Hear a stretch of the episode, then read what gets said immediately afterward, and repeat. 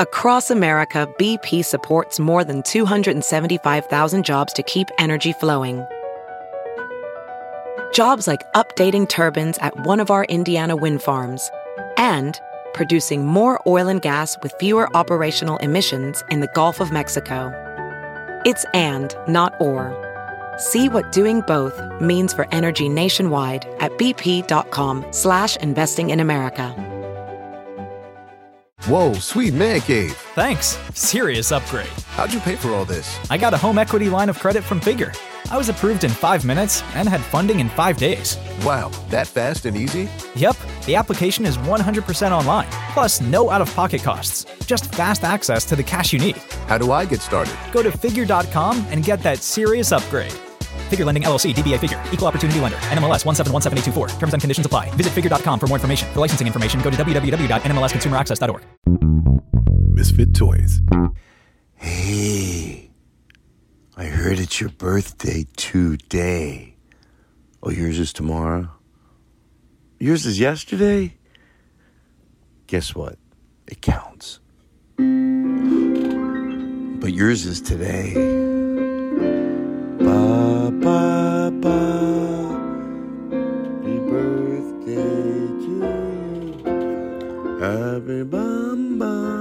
Boom ba bing bong.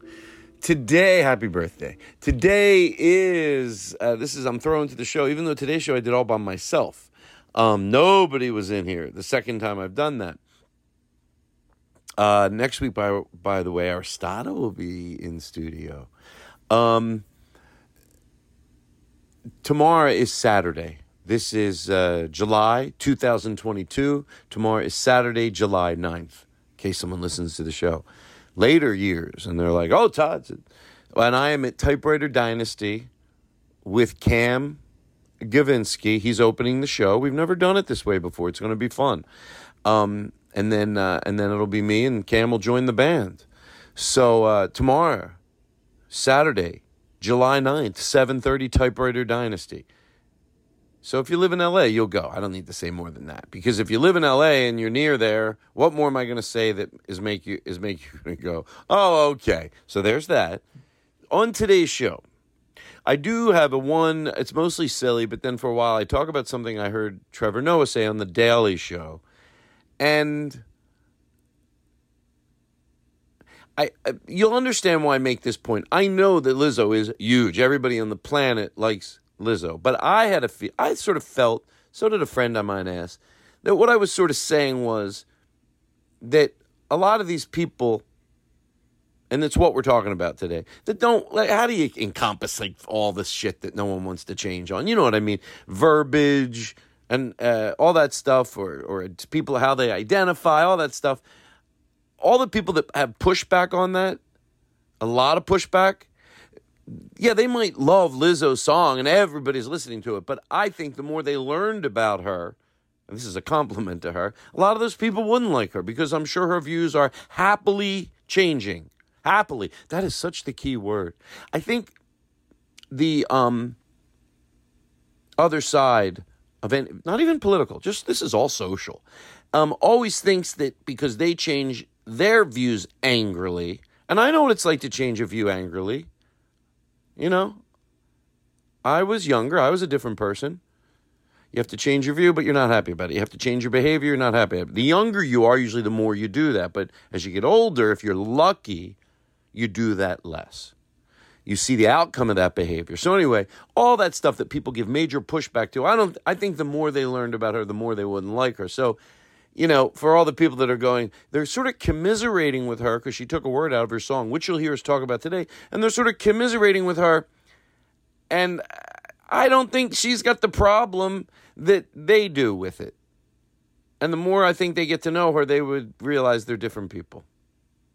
I don't think she uh, anyway, I talk about it all in the show, and that's what I meant. Because at one point I went, they wouldn't like her, and people could, you know, people go, well, the world likes her. That's you know, her songs are popular, but you know, as the world gets to know about you, sometimes they realize, uh, oh, you know, oh, they think this, they think that. That's it. I hope you enjoy the show. It was a lot of fun as always. All by myself in the studio. I mean, I am a grown up, so uh, You joined the Todd Glass show already in progress. Probably saying hi to Aristotle. Hi, Aristotle. I'm doing a podcast all by myself, by choice. By choice, so don't feel sad for me. Thank you for uh, being you, Aristotle. A lot of times we chop this out, but sometimes we keep it in. But I just wanted to say hi. I just wanted to say hi. All by myself in this studio. I made it just as sexy, though. I got everything so perfect, clean, and uh, I feel really good. Let's start the show soft.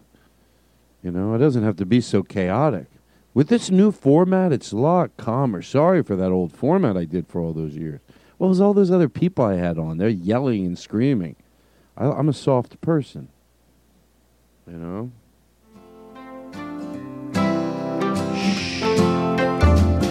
I came with a little bit of sorrow, was maybe a bit too sad. Wow. But one day rolled into tomorrow, and you gave me the best you had. That's how we started together, and how together we're gonna stay. You taught me a little about good times. I fought through a little bit of rain. You brought me a part of your sunshine and took in the heart of my pain. It wasn't supposed to happen, but then you happened to come my way. Every night, every day, every word that you say made it so. Every thought that I had said I ought to be glad. Now I know uh, You taught me a little bit of road. I told the you opened in your eyes and I saw boop ba doop doop boop ba. Yeah, I can sing. My microphone is on like a gooseneck. So when you hear that noise, it's like No, it's my leg. I have the bionic legs. Nothing was wrong with my legs. I just decided. I heard about him on the.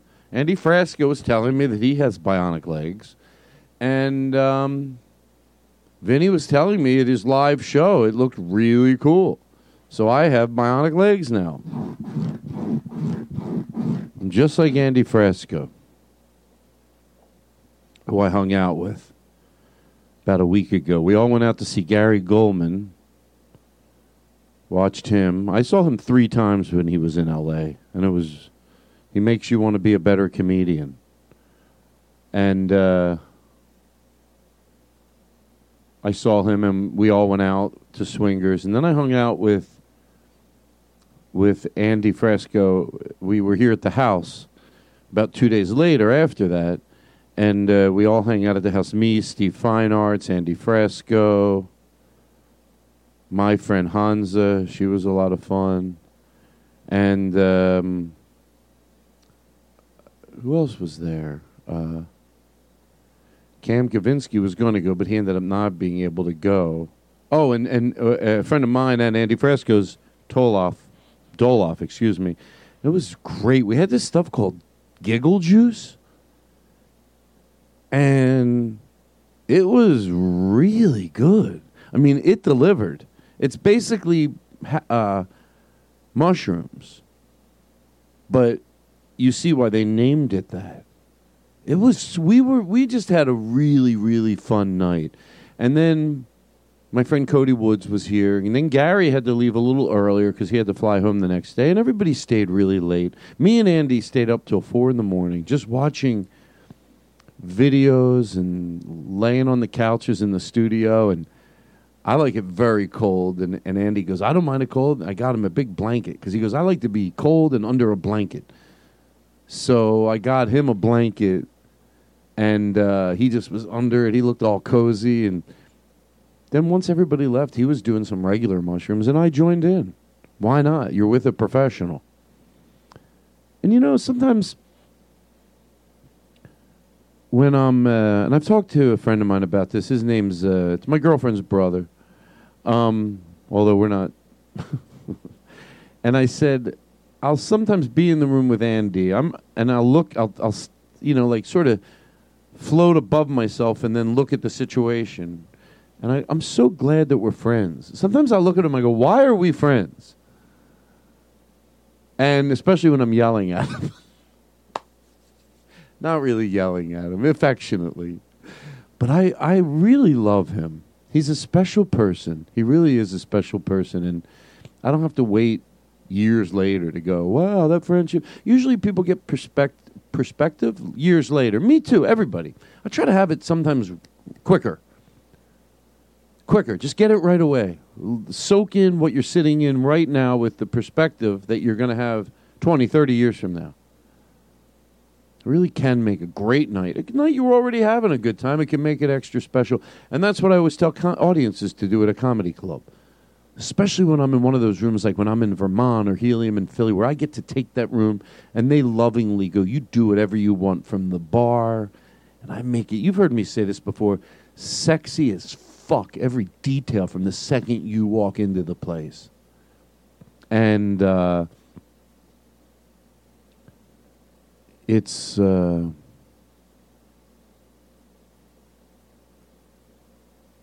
yeah. Oh so i tell the audience on those nights you know yes soak this in. This and, and i'm not saying there aren't people already going wow it looks nice here tonight. I'm just trying to crank it up another level. I do it for myself and the audience and i do it when i'm with my friends so we're all hanging out. I'm going to go crowd surfing. Now, look, I'm doing it in a controlled atmosphere. Yes, uh, could if Andy Frasco brings me out on stage one night, I'll go. I'm going to just go on tour with him for like a day or two. And if he says, "Hey, this is my buddy Todd Glass. He's never crowd surfed before. He wants to do it," is there a chance I would still get dropped? Yeah, I guess. Of course. Is there a chance I'll get a broken rib? Yeah, I get. But the odds are so, so, so, so much lower than if I, I'm just going to a random concert and getting thrown around. I'm doing a version of it, but it, you know they're gonna, they're gonna, and it's not like if one person decides to drop you, 20 people have to decide to drop you. Everyone's not to just go, okay, boom. So Gary said, "Ah, Todd, you shouldn't do it. You know, you could get." I go, "Okay, but I'm to do it. I am to do it. There's no stopping me. There is no stopping me now."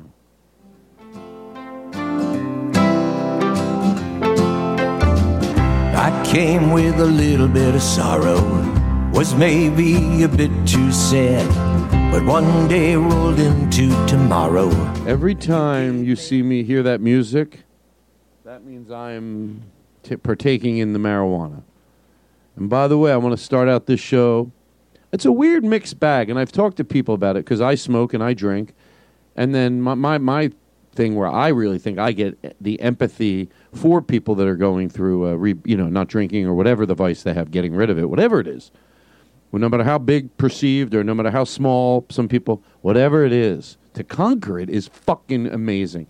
I get, I relate with food, which I've talked about on the show before, but uh, because here I am smoking marijuana, wishing people a good luck with sobriety, and and, uh, and saying I admire you, and uh, and then I, I hope it's like this because I realized this the other day. It's like for me now smoking cigarettes. I can go around people smoking cigarettes. I can even think it looks awesome. I could even wish, oh, it used to be so much fun to smoke, but I don't. I, you know, I don't need it anymore. So I did it with cigarettes. Why can't I do it with food? And yeah, I'm lucky it's food, and I'm lucky I have the time to work out. But it's not only aesthetically, and believe me, a big part of it is aesthetically. You know, I like, I yeah, I, I also know it makes me feel better. There's no doubt about it. Aesthetically, but th- there's so many aesthetically. Am I saying that right? There's so many other things, and and and the reason I want to say it's more, it's it's somewhat of a serious problem.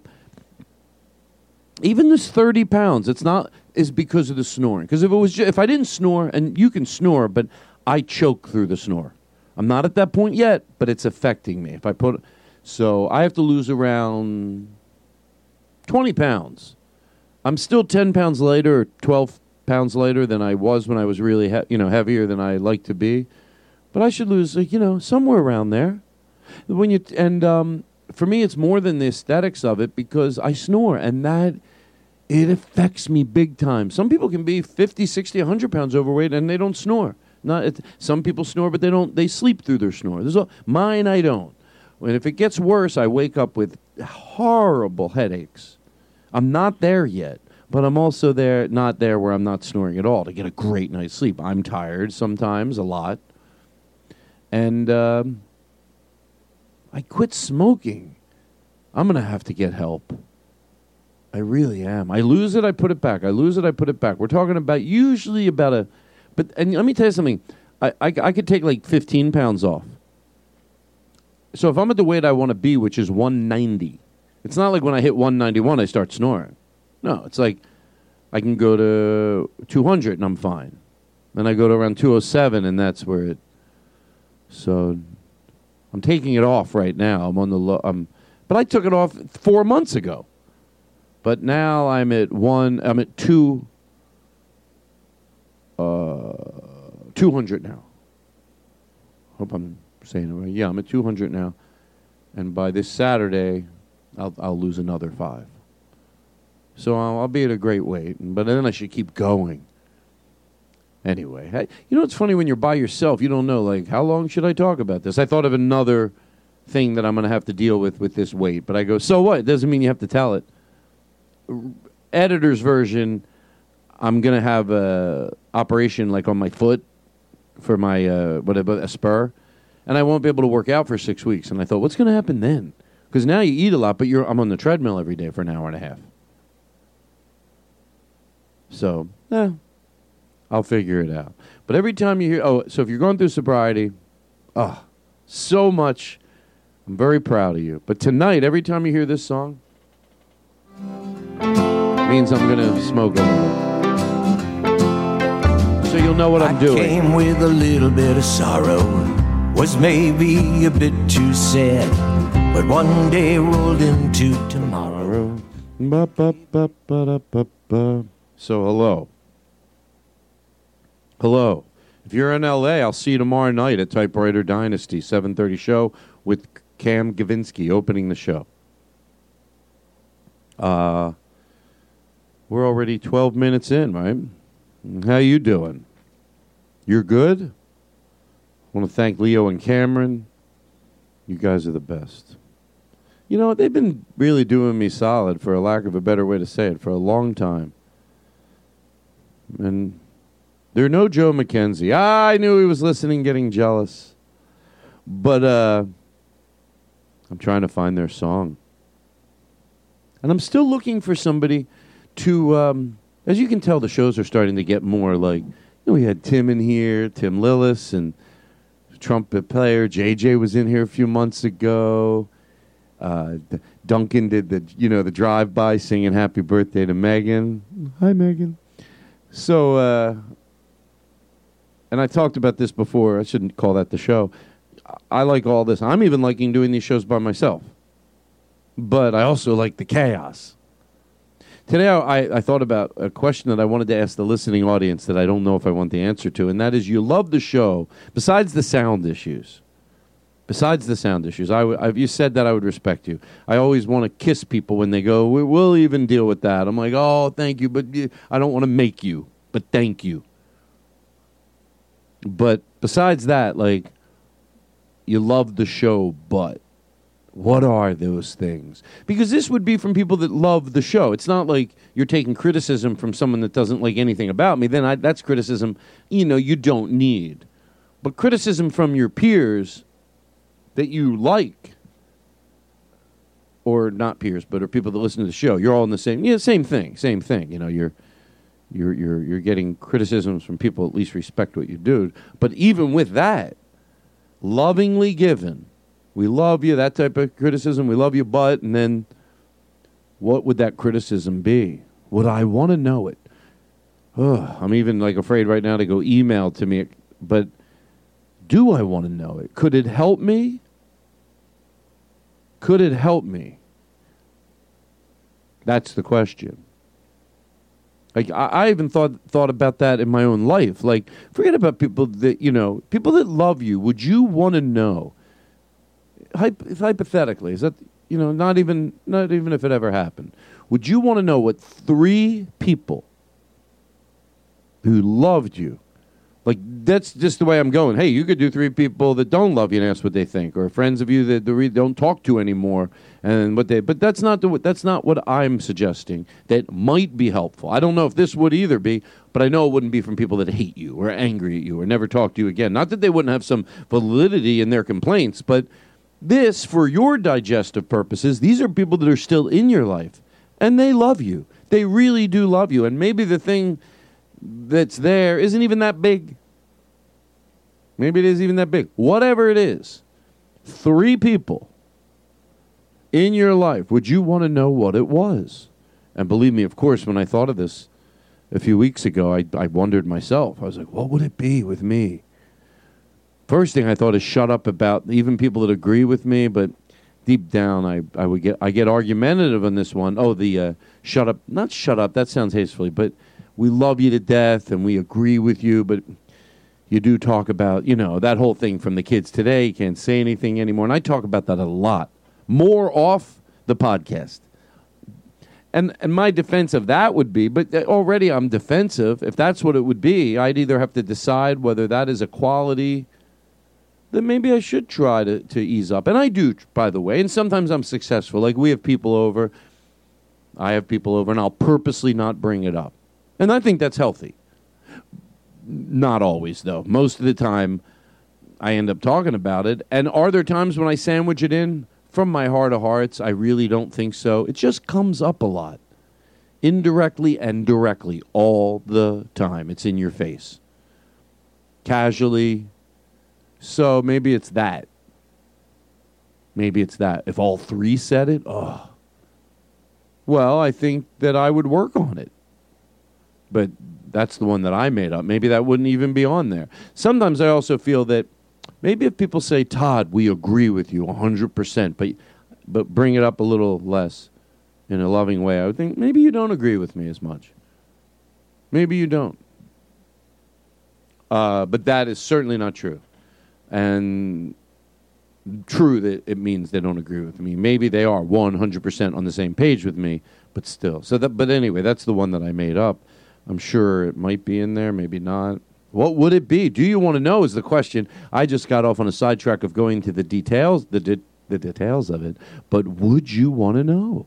You know, I can think of my people in my life to relax everybody listening. Um, the thing that I might say, it's not that. There's people that it's nothing major. That's the good news is. So maybe I'd luck out and it would be the same way. There's people I really like, and if I was to bring up what whatever it was, sometimes it's sometimes it's hard to think of something because that's how much I get along with that person, and if it if it was something, it wouldn't be anything. I don't think that they'd be like hurt by at all. Nothing even close. Not even in the gray area. Steve Feinart, you better watch your ass. And Vinny, don't you worry, you're perfect my Amazon stuff. You better get your ass moving with that. Oh, God, I got you good. Vinny's supposed to help me with Amazon stuff. my favorite, one of my favorite things in the podcast is to just, uh, you know, it's. I don't know why it brings me so much joy. What time is it? It's time to torture Vinny. That's right. Wow. So far, we have a. Provocative show. I mean, you got to admit it. Everybody's admitting it. I'm like the Donald Trump podcast. Everybody's admitting it. I thought this might make a good TikTok. I'll admit it right here, and then and, and then maybe I'll TikTok it, and then um, I'll admit it. To this day, even though people have told me maybe ten times, I've asked, like I'll go up to somebody that I know I'm close with, and some reason this comes up. I'll go, "What is six? Someone will go, "They make six figures or whatever." I go, "I have no idea what that means." With a gun to my head, that well, maybe we don't need to be having fake guns to people's head. With a with a with a with a trim tri- a tree trimmer. You know what you trim the hedges with? Picture that. It's going to cut off my head. That's better than a gun. Too many guns, too many things are happening with guns. I don't need to have guns in my uh, analogies or stories or hypothetical. I dropped a piece of paper. Oh, so uh, yeah, I don't know. Right now, if you uh, what's six figures? I'll give you a million dollars. What's six figures? Oh, the odds of me getting are at about twenty five percent. Maybe somewhere. What is it? Is it a hundred thousand? If I'm right, it doesn't negate what I'm saying because that was you could tell that that would have been luck, and I don't think I'm right. you're like you're not.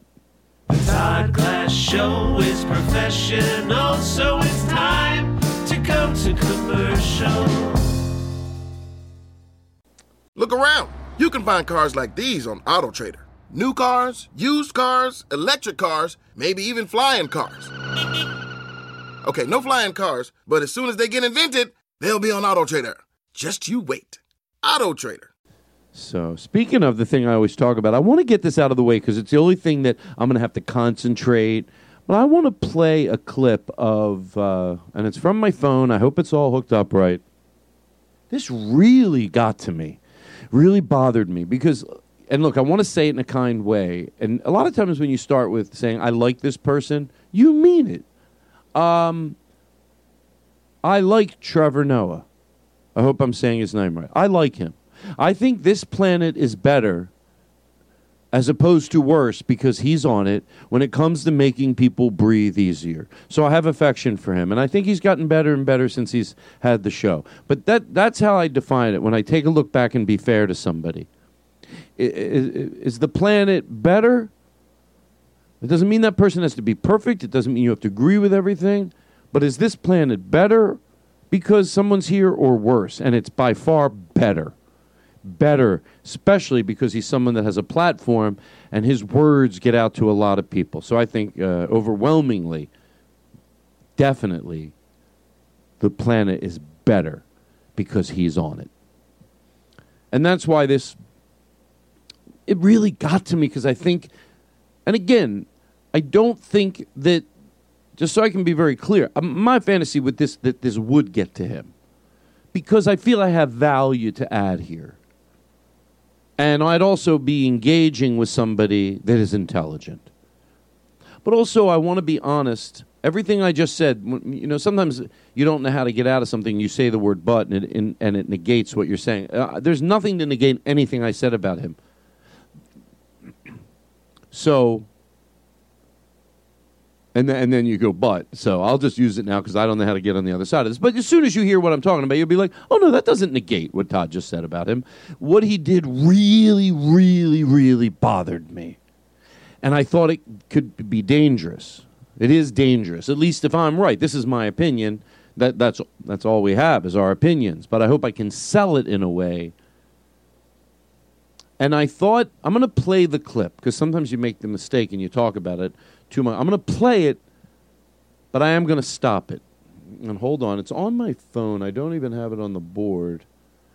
It's on my phone. I'm going to play it and stop it and then tell you the, why I think this is problematic. And I hope I do a good job. I, I hope I do a good job because I think whether I do a good job or not, I think I'm dead right. I think this is almost textbook the danger of what I call feeding. You know, in the phrase is called feeding idiots, but that's a little accusatory phrase, and I want to learn how I can say that. Feeding people that you don't want to feed with your social beliefs or political or whatever. And so you might think what you said is, you know, let's say in this case, uh, Trevor, he might go, No, I stand by what I said. I would hope someone could stand by what they said, but go, Yeah, I could see how that would feed people that I don't want it to feed. So if you still think, but what the guts of what you're saying are right, and by the way, I'm uh, saying it feeds people uh, on the other on the other side of this issue because uh, it was meant to in this case. I think. No, no, no. Excuse me. I got that wrong. I don't think it was meant to. But it does make me question what his stance on what we're about to play is. and um, and I'm sorry for getting a little confused right there, but it feeds people, and I think if you really have the cause at heart, I'm calling it a cause or the, you don't want to. You take responsibility for who it feeds. You take if if you really have this plight in your heart, but you're going, it's gotten out of control. But I but I have this, I have the back of progression and changing. But let me ex- let me play it, and uh, here we go. Nope, that's not it. Hold on. It's a really fun song. It's really popular. It's on all the charts and everything. And in, in the song, Lizzo has one of her lyrics where she says spaz, like we're gonna spaz out, you know, which uh, Americans commonly know as means like go crazy, have fun, throw party, whatever. You can use it in, in like multiple different ways, fun ways. Um, what was interesting was that that somebody uh, tweeted to Lizzo and they said to her, "Hey, uh, just so you know, um, spaz is a word that is used specifically. Uh, you know, it's a derogatory term used to describe people who have uh, disabilities, and they use that commonly in like the UK and Australia. You know, and they were like, "Oh yeah, this is this is you know how I how I feel about this," and and then Lizzo, which is really gracious, Lizzo has, has changed the lyric of the song.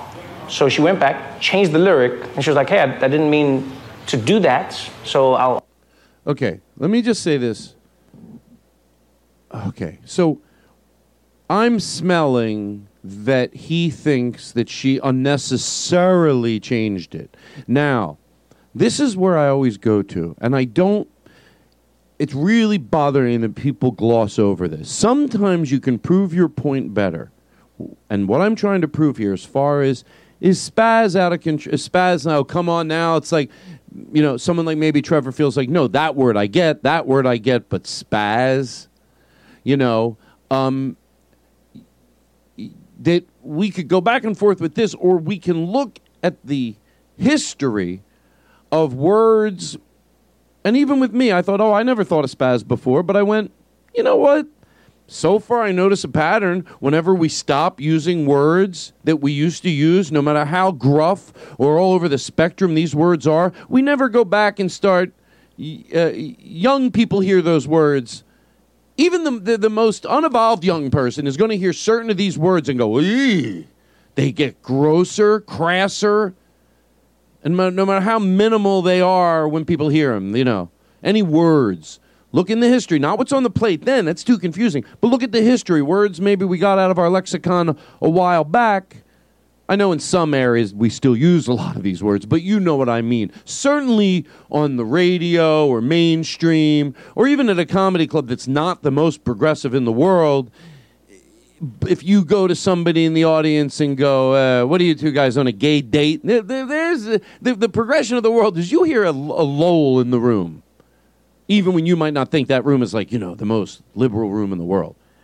And so the words that we take out of it, remember, without thinking of this one, but I smell that you think that she took it out graciously. The reason you said that, I smell because it's just weird. Graciously is not, to me, it's like because she's evolved and she goes, you know what?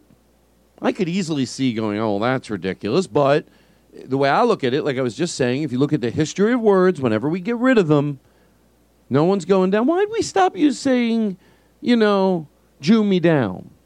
And Spaz, although he explains later why you can't compare it to the N word, and, and, and, it may, and there was truth to what he said, it doesn't matter. It doesn't have to be as connected to hurting a group of that as that did. He made that was a, a point that he made that was very crystal clear, which you'll hear in a little while.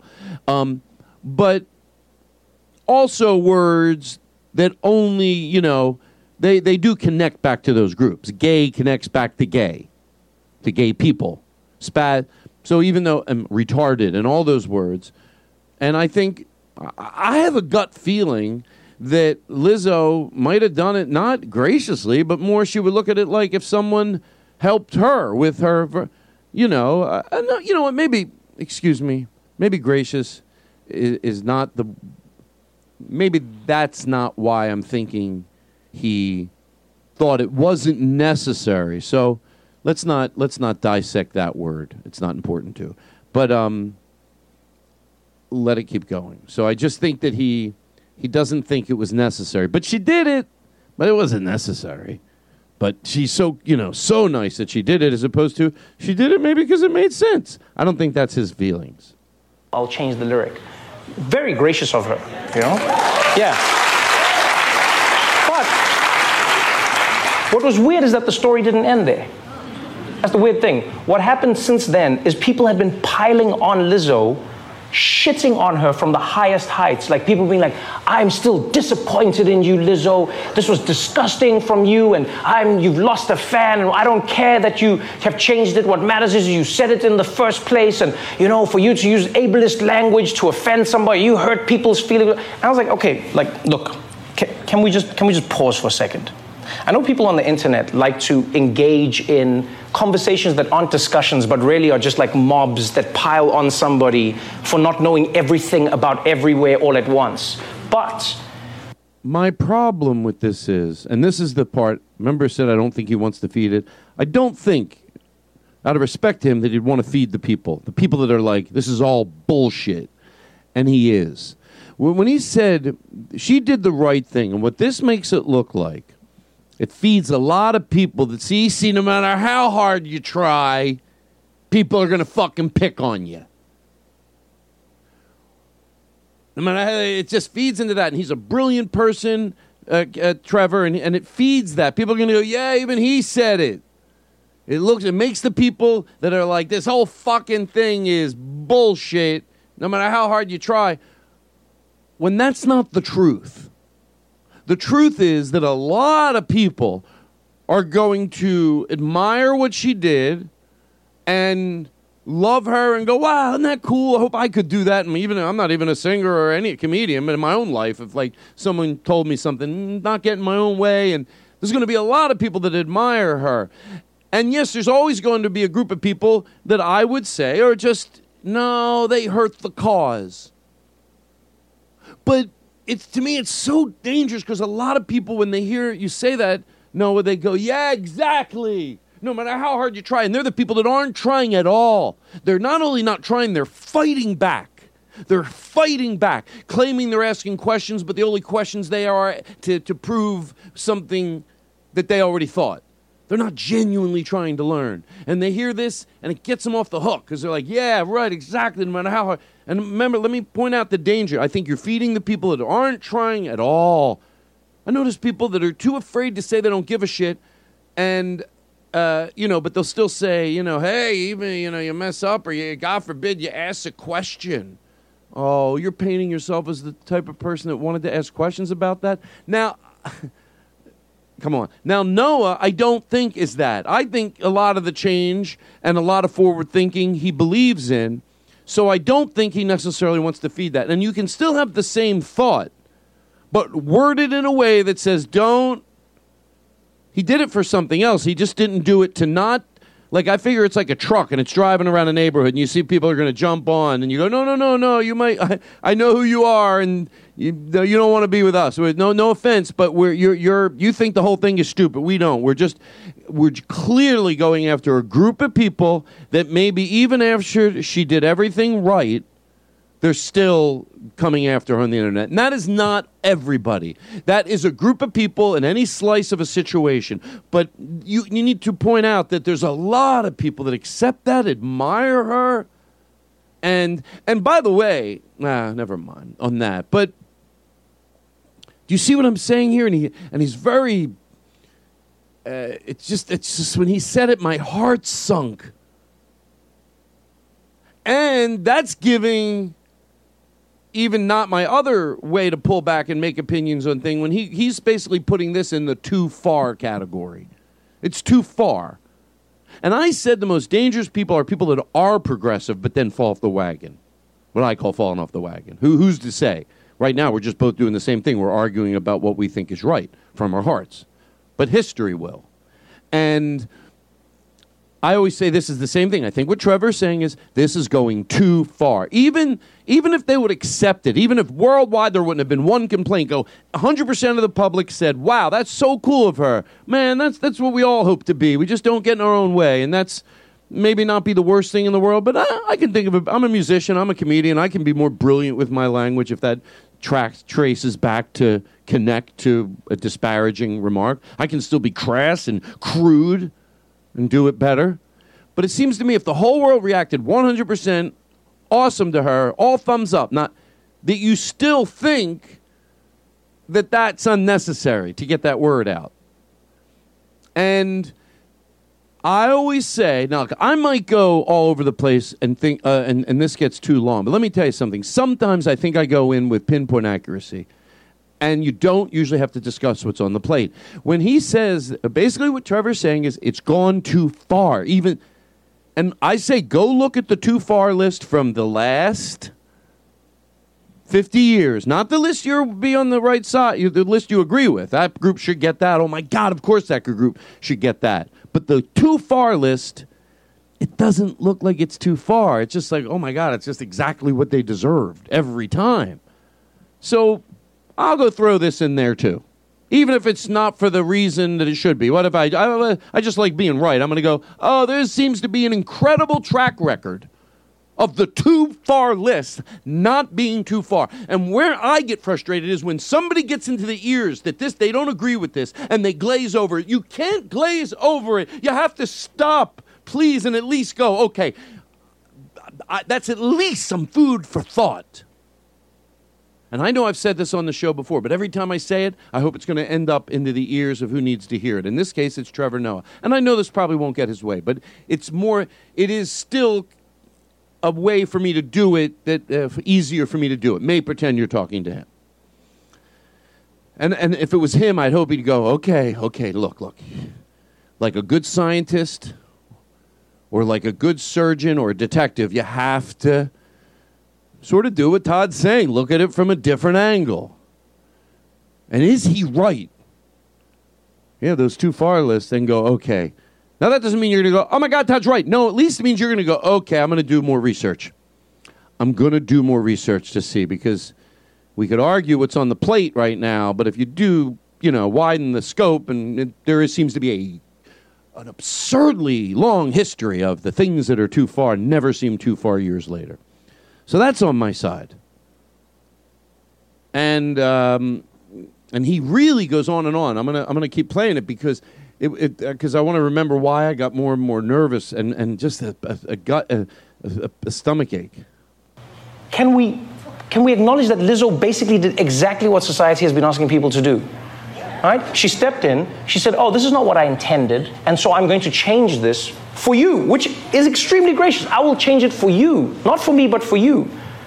Because black people in America have been using spaz completely innocuously as a different word. And then I understand that in another country, they use another word and it means something else. Someone finds it offensive. I get, but that happens all the time.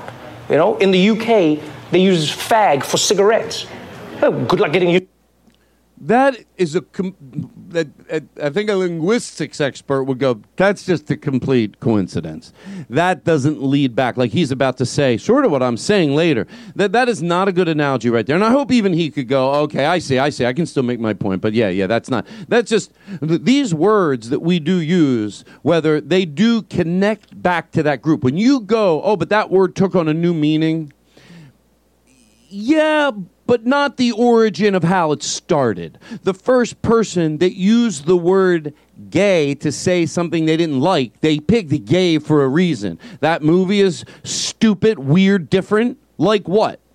Like a gay person. Uh, the word NRIG, a vile, vile word. People go, no, it just means fix it cheaply. It just does. It took on. A, yeah, but it stems back for the first person that said it, it connects back to that group. So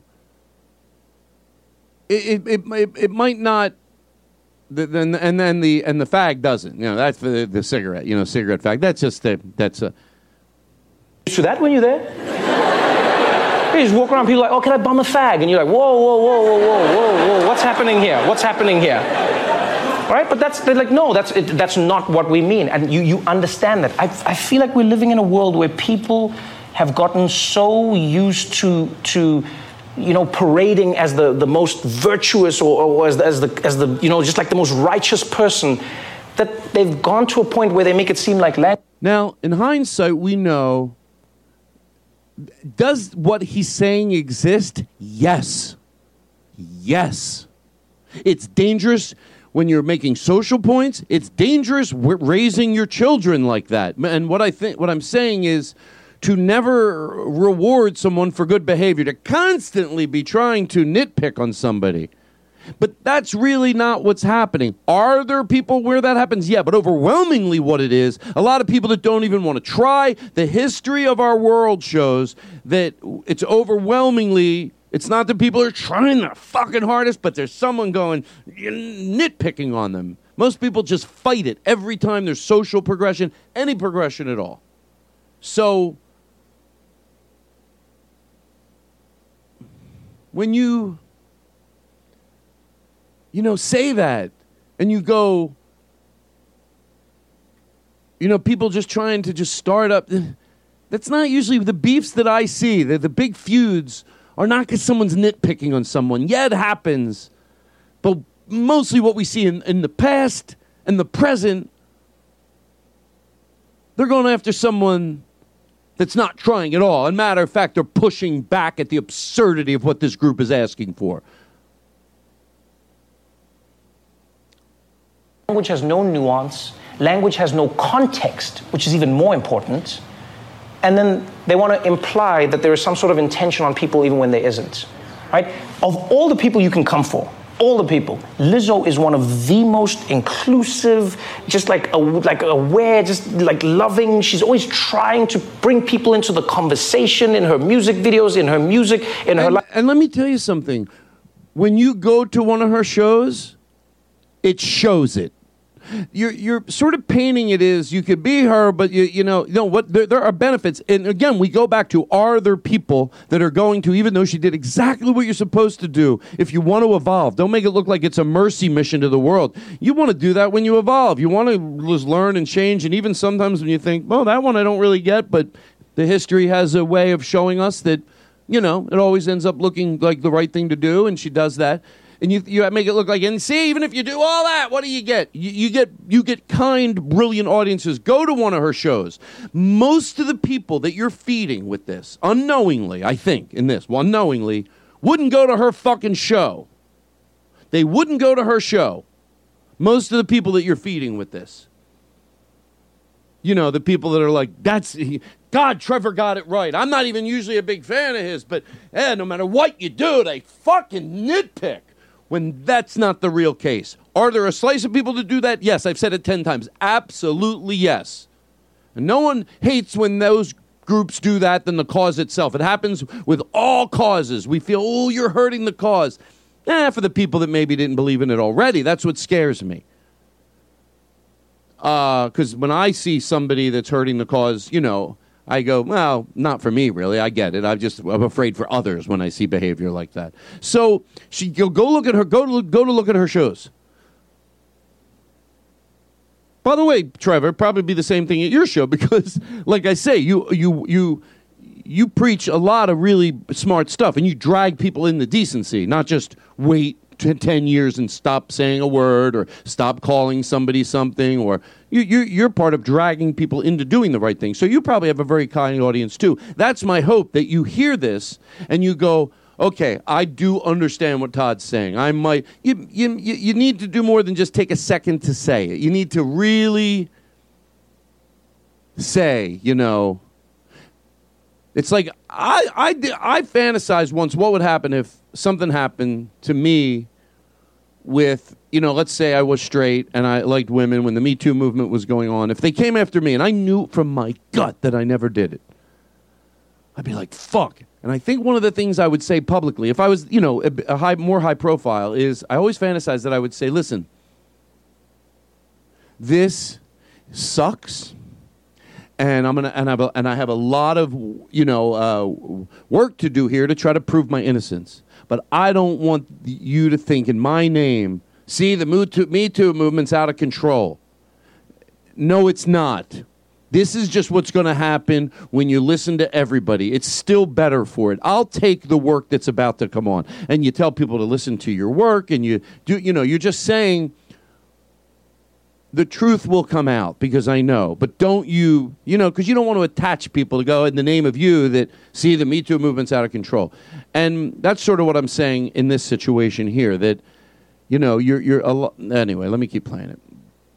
Sorry, I go. I thought I was so clean, and I thought, well, I'm all right. You're going to shit on her for making not even a mistake, by the way. I don't even call that a mistake. It's just not knowing how everyone uses every word in every country all the time. I don't call that a mistake. You know, in South Africa, we have. we- Yeah, see, this is again feeding the people that believe that. Most people, again, with these words in our past, they didn't just get asked to do it the first time and get pounced on. It's five years later you're trying to ask people not to use the word retarded. Asking. Can't tell people. I don't want fucking limits put on what people should be able to say. I can just figure out a, a kind way, at my best, loving way, just like you tell someone to say please and to say thank you. You're not inhibiting their speech, you're trying to make their speech beautiful. So that's what I do. I don't want any comedian to drop a word out of his act because there was a law. I want him to do it because it makes sense to him. And I think a lot of them drop a lot of words out of their act because they have to, because that's the that's where the anger comes from. They're not doing it happily. It's like a guy I've said this before that goes, "I went to therapy with my kids. I can't call my son a lazy pig anymore." Oh, you're mad. You're not telling a story like I learned how that doesn't work. You're mad at the so yeah. Most people are mad that they have to drop certain words out of their act. Uh, that's that's they're they're not doing it willingly. I mean, and that's why they're mad. Is what I meant to say. They're not doing it willingly. Um, hold on. we have a word that we say for those kinds of things. Oh yeah. really So so again, he makes it sound say, like "It's- yeah yeah yeah. You just you know, it wasn't even necessary. And again, go back and look at the words that oh this uh, you know go back and look at the origin of words when we drop them. List the ones that are unnecessary because now you are saying that this is uh, it's not even necessary. It'd be one thing if it was necessary, but it's. It's sort of I was I was right probably because I heard this whole interview before, so that's why a lot was in my head that unknowingly, you know. So yeah, he is sort of directly, uh, you know, saying, and um, most of the words, you know, uh, unknowingly. No, no one's go, and that's what it is. It feeds people that say they they, they go. You, you just say it, you don't even know that, that it connects. No, most people, it's 10 years later. And, and I have brilliantly explained on the podcast, and I'm sure not everyone that heard me or in my act or on the years of touring around the road, I don't think everyone hears my bit and changes their language. This is 10 years later. 10 years later. Now, here we go again. Are there people that hear a word come out of somebody's mouth and run over and go, You fucking idiot! Don't you know the origin of that word? Does that happen? Yes, but it, but it's not the norm. It's not the norm, and you make it look like it is. And again, even if I thought, okay, spaz, even if a linguistics expert could go, well, that one, why?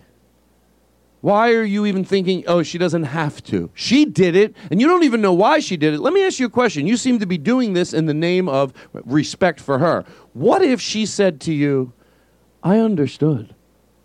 I didn't do it knowingly.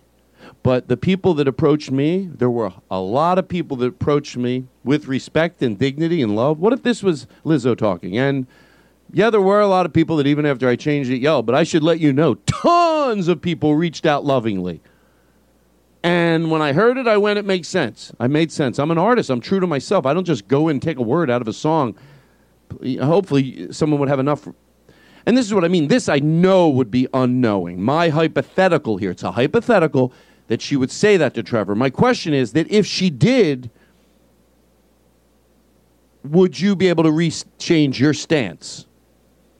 Oh, she. Because I think in your head you think, oh, she didn't think it was necessary, but she just did it. She, she's being cool. You know. Um. So And Isan just basically means like, wow.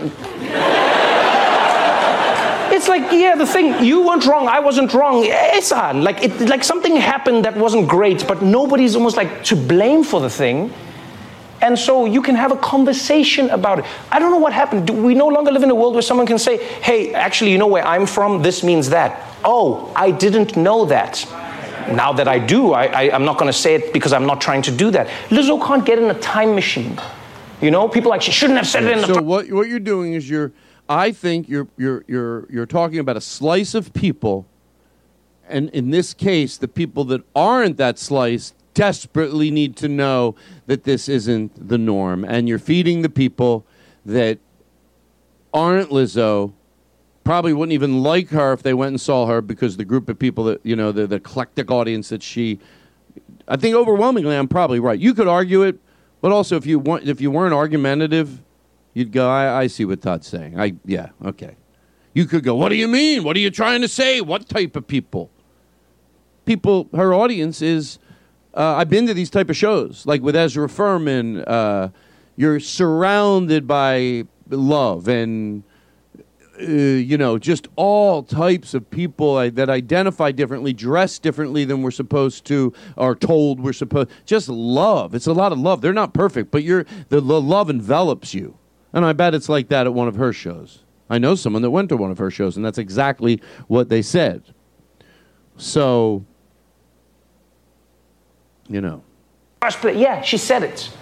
And she changed it. Now, you, what do you want her to do? I want her to, what, to go back in time and then change her knowledge of, what, what do you want her to do? Why are you still piling in on? And what was interesting is I find, I find this so interesting how you have these circles of people who claim to be woke or claim to be whatever, but then they use this as an opportunity to pile on Lizzo now.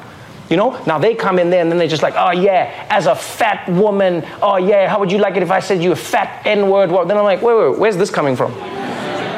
So you're using that as an opportunity to just let your misogynoir out. That's what you're doing. You, you've seen an opportunity for you to be shitty to this, this black woman, and now you're like, yeah, I can get her. Be like, no, I'm doing that to defend the disabled community. No, you're not. You're not. You know what I mean? Don't don't bring it up. You can just say to Lizzo, hey, this was this, and that's Yeah. you should be careful, and that's it. But don't use it as an opportunity for your shittiness and to try and cloud it in something else. You know? It's like this weird pylon, pylon, pylon, on, pile on, pile on thing that happens. Words and the context matter. I, I, really don't think it's healthy for us to be living in a world where people can say or do a thing that they don't know is a bad thing, and then we treat them as if they did know that it is a bad thing. Yeah, and again, it's very hard for me to hear that because I don't think that is the norm. And it's certainly not the cause. When I say the cause, whether it's the women's movement or racial movement or the Me Too movement, there's people that speak for that cause. Somehow it's directly, sometimes it's indirectly, and they don't feel this way. So I don't have to guess what the numbers are. The people that are like, we're, you look. Let's make it very clear what he's talking about. I understand what he's talking about. When someone does the right thing, it's like an abusive dad or mom to their kid. He tries his hardest, and no matter what they do, they pick on him. And that's not healthy. Like I said, in any in any situation. He's talking about a group of people that somebody changes, they do it willingly, they do it lovingly, and then some. Of course, I don't know what the number is of people. I know it is some people. Just we're in a huge universe. There are people that are doing exactly what he's talking about. I just don't know what the number is. But I know there's a huge number of people. He's implying that they change. Oh, in his in his scenario, this person changes exactly what everybody's asking them to do, and then there's still people that fucking ride their ass with disrespect instead of going, "Oh, thank you." We know that there is a, I think, a much smaller group that d- does exactly what he's saying, just criticizes even though the person did what they want. But I know that there's a massive number of people that, uh, again, in his in his way, they do it. That don't do anything, don't change it, argue. Uh, uh, five years into it, ten years into it, and and and you're and you are very much making it look like the behavior's done, and people run over, and and when it's quite the opposite. That's why, you know, sometimes you can use I've talked about this on the show before, but you can use a little bit of, you know, detective work to rule out probable, you know, people go, oh, you just ask a question and well, f- from a, whatever group of people that are begging to be heard, you're claiming you're asking a question. I wasn't there, so I could take your word for it. But I'm telling you, I'm smelling. I don't smell like a detective. He was never there. He just has to rule out. Okay, this is a group of people. They they want to be heard so bad. No one's fucking listening to them. This person has a question, and you're saying you were met with adversity. Mm, did, and I sarcastically say, You're confusing yelling how what they're doing is wrong and stupid and weird with a question. Unless we, like we said before, unless it's a question that leads to an argument, not a question of really being thirstful for who that person is. Most people aren't asking questions. So I'll let it ride out. You know, there's words that change all over the world. And I'm, I'm not giving blankets. I know some, someone's going to be like, whoa, you- so what are you saying, Trevor? I can say the N word, and, and it, because I didn't know, the N word never meant anything else. No one's ever used it another way. You know? It's like back in the day, there was like some country where they're like, oh, a nigger is a warm fire that you can. And he, he's half right here. The word when you use the N word, it's directly going back. But so is uh, these other words. So are the other words. Some maybe seem harsher than others, probably because how much you know we tend to go, oh, don't compare that word to that word.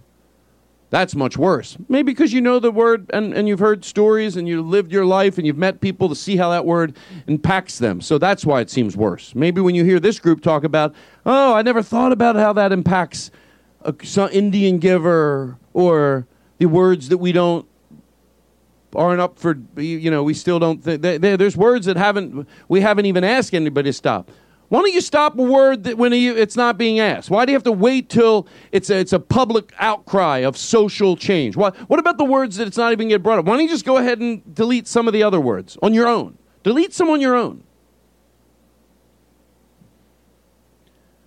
And he's saying that that n word Yes, when you are calling it directly to a person, but there are other words, and this is the part I really hope that he would hear in all my confusion here. Maybe that's delusional, I keep saying that, but it makes me in my head go clear here. When you said that the, the, the these words, yeah, that's when we're talking about literally going up to somebody and going, uh, hey, you know, whether it's you fag or, you know, all, all those words. We're not talking about that. So in this case, it wouldn't be someone going up to a black person and saying, hey, you're the N word. But the word enrich did, it's not, it's, it's, it does stem back. Now, so we understand we're not, you, you, you absolutely, you can't make the correlation to going up to somebody and using that word. That is a different type of vileness that you couldn't do by accident. You couldn't do that by fucking accident. But you could just be born into a world like there's people that use the word Jew me down and they don't even really know what it leads back to. And they go, it took on a different meaning. But we learn, well, not really. It stems back to that group and not being positive. So, what I would say to Trevor, Trevor, would you defend using the word, if somebody uses the word enrich?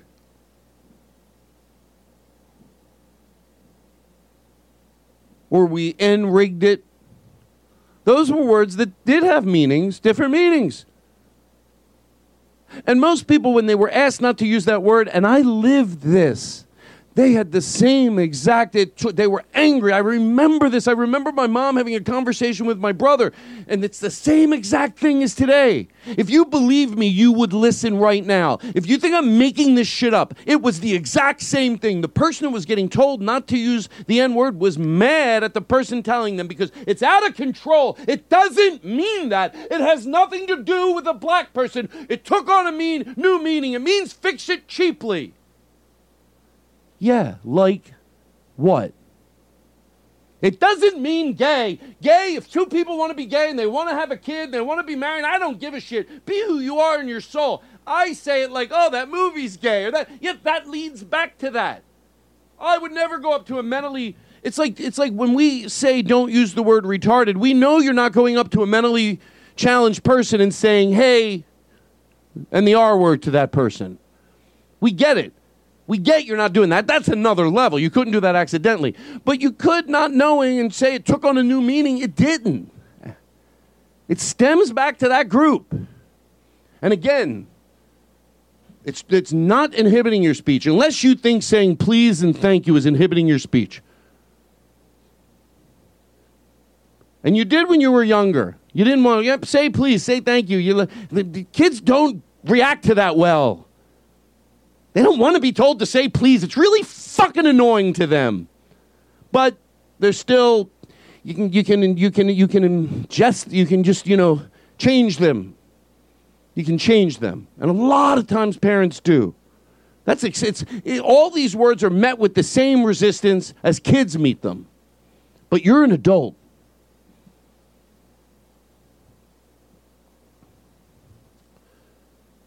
So, you know, everything I say might have not made sense, but there is no way that some of the things I just said here don't answer some, or at least answer or disagree with some of the things he's saying brilliantly. Sit by. At night, you warm your hands. Come enjoy. All right. Wow.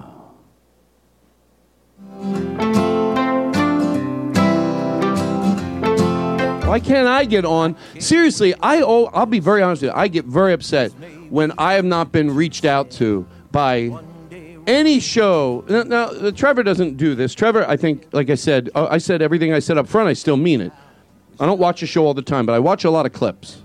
And like I said, I still feel the same way. After everything I said, I still feel the world is a better place because Trevor Noah exists as a human being and a comic. I still feel the exact same way. But I really wish someone would say, get this in his ears and go, this is 20 minutes and Todd Glass is long winded, but I think you'd be a better person for listening to this. Maybe put this on the front of it. Because no shows, the question is, do I represent myself well? That's the question. Do I talk clean? And, but the, the, the, show that any show, especially like Bill, Bill Maher, constantly saying you can't say anything anymore. Why don't they reach out to me? No, You have anybody on staff that goes, "Hey, find not a person that wrote an article," because they always, you know, they, they always go, "Oh, you write an article about comedy." Find out. Isn't there any comedian out there that absolutely disagree with me, but you know, also an okay person? And they'd go, they do a little research, and probably a lot of people go, Yeah, Todd Glass. I can't believe you having Todd Glass on. How can you not have Todd Glass on? You have a team of people. Now, do I know how? Do I know how? Yes, there's a lot more things going on in this world. But this is my hypothetical that they could hear this and go, he is sort of right. Any show that says you can't say, not Fox News, but I think with, with Trevor saying what he said, I would love to go on there. Not because I think he was wrong at feeding the slice of people that still criticized her and met her with vulgarity and crassness. But like I said, before that happened, he was just not even thinking the word. He the too far. You, I think that I don't tell me I don't have something to say on this. You opened my eyes and a light came through. Took me to a place that I never knew. Woo, baby. So long to a little bit of something blue.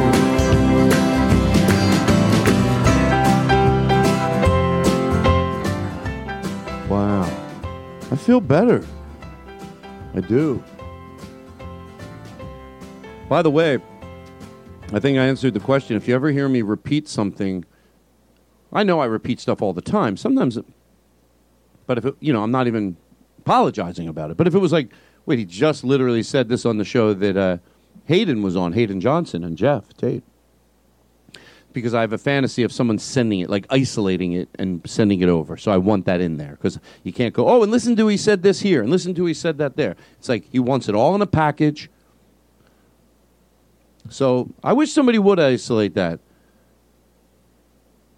And and and I do. I feel like if somebody handed it to someone who goes, "Look, he's long-winded, but I think he has something to offer." Absolutely, hands down, give it a listen. And then uh, in my fantasy, that they go, you can tell he actually really likes you too. Like, if that's not the right person to have on and engage about this, then who is? Because I want to meet them. You think I say who is sarcastically? Who is? No, who is? I want to meet them. What are these people? It's like when I said to Steve Feinartz once, I go, I know Eddie Pepitone has a lot of people that love him. But I mean, who loves him like me? He goes, I put, you know, hundreds of thousand dollars on credit cards to do a documentary on him. I go, oh my God, I forgot, I forgot about it. Honestly, I forgot about it. It made me go, oh, I'm right. That's probably why, one of the re- of many that I love Steve Feinartz. Because we, I mean, that's like really the truth. Like he loves him as much as me. So when I say that, you know, who is screaming at the top of their lungs like me? I know there's other people, but you know what? There's somebody that I should probably talk about it on the opening of the show, but Chad introduced me to. You know what? We're going to call Chad. See, I love it. Call Chad.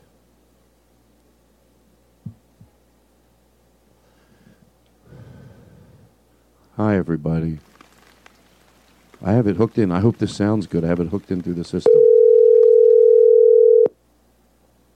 Oh, this is exciting to talk about. I just have to find out this person's name from Chad Maxwell. By the way, go look at his Instagram. He's got funny stuff. Constant, consistent. He's the one helping me out. No.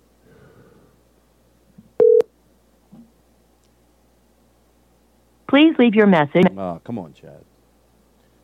Text Chad Maxwell. What do you want to say? Chad, I'm doing my podcast right now. Who's the guy that you introduced me to that really makes great social points? Done. This guy. I am in love with this guy. He it it really is life changing. It made first thing when I heard Trevor saying that, I wanted to send it to him and go, "You help me say why this is dangerous. Do you, am I am I on the right path, or maybe I shouldn't even try to do it?" After Chad introduced me to this guy, I said, "I'm not going to try to explain anything anymore," which. How quickly I forget. But I thought if somebody's asking me, they're having trouble with uh, how people are identifying. I saw him talk about it, and I went, "This is only two weeks ago." I go, "Oh, if people ask me, I'm going to say, if you really want to know, watch that." That way, that's it. I don't have to go this and that and, ah, and they talk, I talk. Go watch that. Go watch that. And he's so clean, and he's usually very, very patient and kind. And he's very, very pinpoint accuracy, making his points brilliantly and cleanly. And by the way, there's people on the other side that do the same thing, and then history will tell who was who was more dangerous. The people that do what he's doing and end up history writing them right, they help society. And there's other people that you know, like Ben Shapiro. He's very well spoken. I can find holes in a lot of things he says, and this guy that was introduced to me does. But what I mean is, yeah, he speaks very cleanly. The problem is selling the wrong thing. But right now, I get it. He's doing exactly what I'm doing. We're just from our heart. Forget about people that are just doing things to maybe you think make a buck. Like, oh, they just jumped on that side to make a buck. That exists too, but that's not what I'm talking about. I believe that Ben Shapiro believes what he says. I do. I might be wrong, but that's the group I'm talking about. Even if it's not him, do you know someone that I'm talking about? You're like, yeah, group. I, I think they think what they think. Oh, here we go. Chad. Yo, what's up? You're on my podcast, so I should tell you that legally, but it's going to be quick. Okay. What is the guy? Are you nervous? Don't be nervous, Chad. You seem nervous. Uh, a little bit. Oh, yeah. Has sprung this on me, so What is the guy's name that you introduced me to that makes good social points? uh, Vaush, F A uh, V A U uh, S H. What's his first name? Oh, that's his screen name. That's like what he's known as, but his real name is Ian Kochinski. Oh, okay, but okay, you're right. But what's he say? What he what he's known? Say his name again. That he's as he's known. Vaush. It's V A U S H. Vaush. Okay. I just really talked fondly of him. Anyway, but yeah, uh, that's it. I'll let you go back to. Can do you mind if I ask what you're doing? I need the content. Oh, I'm at the 626 night market with a bunch of like Asian food and like street vendors right now. wow. Hey, would you mind stopping by the podcast studio with some food for me? It would be so nice. Please, I've been lonely uh, lately, Chad. I'm so I'm. I don't mean to put it on you, but I'm really lonely. Yeah, you're you're kind of springing a, a, a lot on me right now. Uh, I appreciate it. I'm gonna probably kill myself. Listen, I gotta run. Oh wow, and that too. Okay. Yeah. All right. Thanks a lot. I appreciate you calling because I really wanted to know that. I really wanted to know that. Thank you. Uh, for sure. Yeah, have a good show, man. All right. Bye. I really like Chad uh, Maxwell. He's good in my. He's helped. He's a good person. He has good beliefs. Like I said, in in in the last three years, people are coming in here to work in the studio. I now know to check with them on like certain things, and I, you know, sometimes you don't have to check with them like what their beliefs are. You just you know right away by things they say. But you know, you don't want to have someone here and then six months later think they. Uh, not that those you don't want to hear that opinion. You just don't need to have it on your show. You know, I don't want someone like someone if they're if I've searched through their social media and they had a lot of jokes in their act about you can't say anything anymore. They're not going to be happy here either. And I mean that genuinely. Like I, I want them to be happy. Seriously, why? Because if they're happy, they're going to be in a better mood. The whole show's going to be better. If they're not going to want to sit next to me, hearing me rant about these things, th- it's bad enough when you agree with me and you have to hear me rant about them. But it's not as painful by far. On a good day, I make new points that are clean, and I can see it in their faces in the studio when they'll, it's like I'm, they're proud of me. Like, there you go. So that's his name. Go, this guy. Start fucking loving this guy. He's so clean and sometimes he gets short with people that call in. But, you know, it's almost deserved shortness. You know, they're the ones that complain everyone's a butterfly. So, all right, I guess you don't mind if I turn it up a notch on you. And you could tell the guy liked him. That's why I always thought if I spoke more freely in the comedy community, I, look, I'm it melts my heart, but I think a lot of comedians, at least I feel the love when I walk into a room, almost anywhere I go.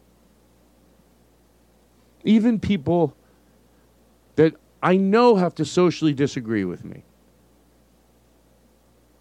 And I'm not saying everybody, some people might even agree with me, but some people, you know, I walk into I go into places where I know like there's people some people they don't listen to podcasts. They might just know me from hanging out and being fun at comedy festivals. They might not have, but I'm sure there's some that have. Even when I walk in a room, I feel love from that person. And I the same thing happens for me when I see people that I disagree with socially, but I I I really like them. It wears after a while, but it buys you a lot when you like them and they're wrong. It's just like depends how long they keep fighting it and never learning from their past mistakes, but a lot of these people I have great affection for, and that's what makes it so hard. So when I go places, I do feel loved, and uh, you know I don't want to not have that. But also, my point to say that was number one. It's it's okay to say, I guess. You know, you feel it. It's it's it's appreciation that. So I think it would bother comedians if I named them and said, "Why are you still calmly and nicely and almost like I did with Trevor?" Now, look, some people say things I disagree with, and I don't like them, so I wouldn't say that. I just wouldn't bring it up at all. But sometimes I have a lot of respect for somebody that I and I try to just spend some time on it. Don't just plow past it. And I like Trevor, no, and blah blah blah blah blah. No, soak it in so people believe you. Give them, give them the perspective and and I would do that if I was going to go after a lot of the comedians in the comedy community. I would take some time, and I think it might bother them more because they do respect me, and I don't do it because I'm scared. But everybody better hope I don't need the money one day. Because it wouldn't be going against anything I don't believe. I just have to get over the fear. And I would, be, when I say if I just said everything about the way I feel about certain comedians, um, and by the way, just so you know, there's a lot of comedians that, like I said, I'm saying I socially disagree with them. There's very few comedians that, other than some of their social beliefs, I'm never going to be mad at somebody because they have jokes about cupcakes that I don't like. It's always socially that it, uh, unless it's real bad. But anyway, um, most comedians I really like. Like I don't have to act nice around. Like when I'm around them, I'm having fun.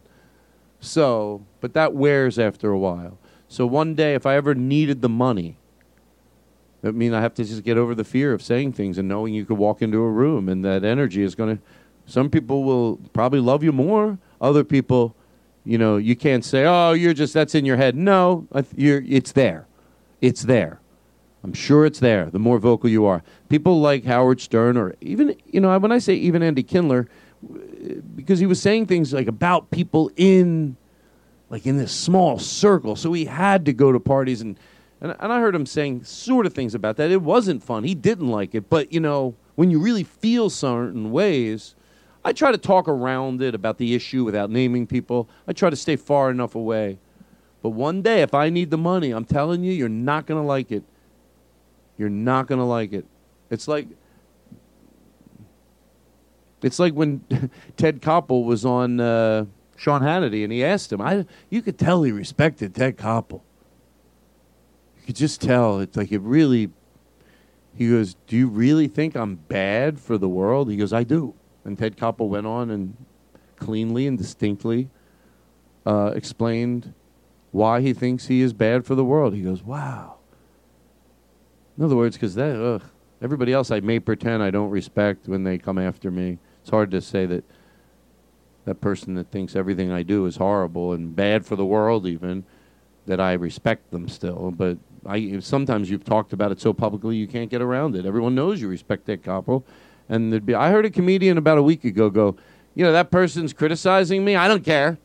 They they're not even a, they're they're they're they're not even a comic. Uh, uh, someone that respects me, someone respects me. When they come after me, I'll give it a good listen. Well,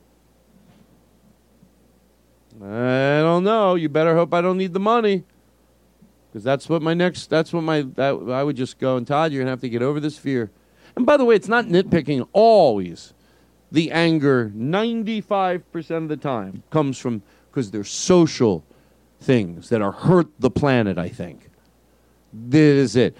5%, it's just someone maybe that has a very manipulative delivery. You know what? That, that doesn't get me as, that gets me riled up amongst my friends, but it doesn't hurt, the, it doesn't hurt society.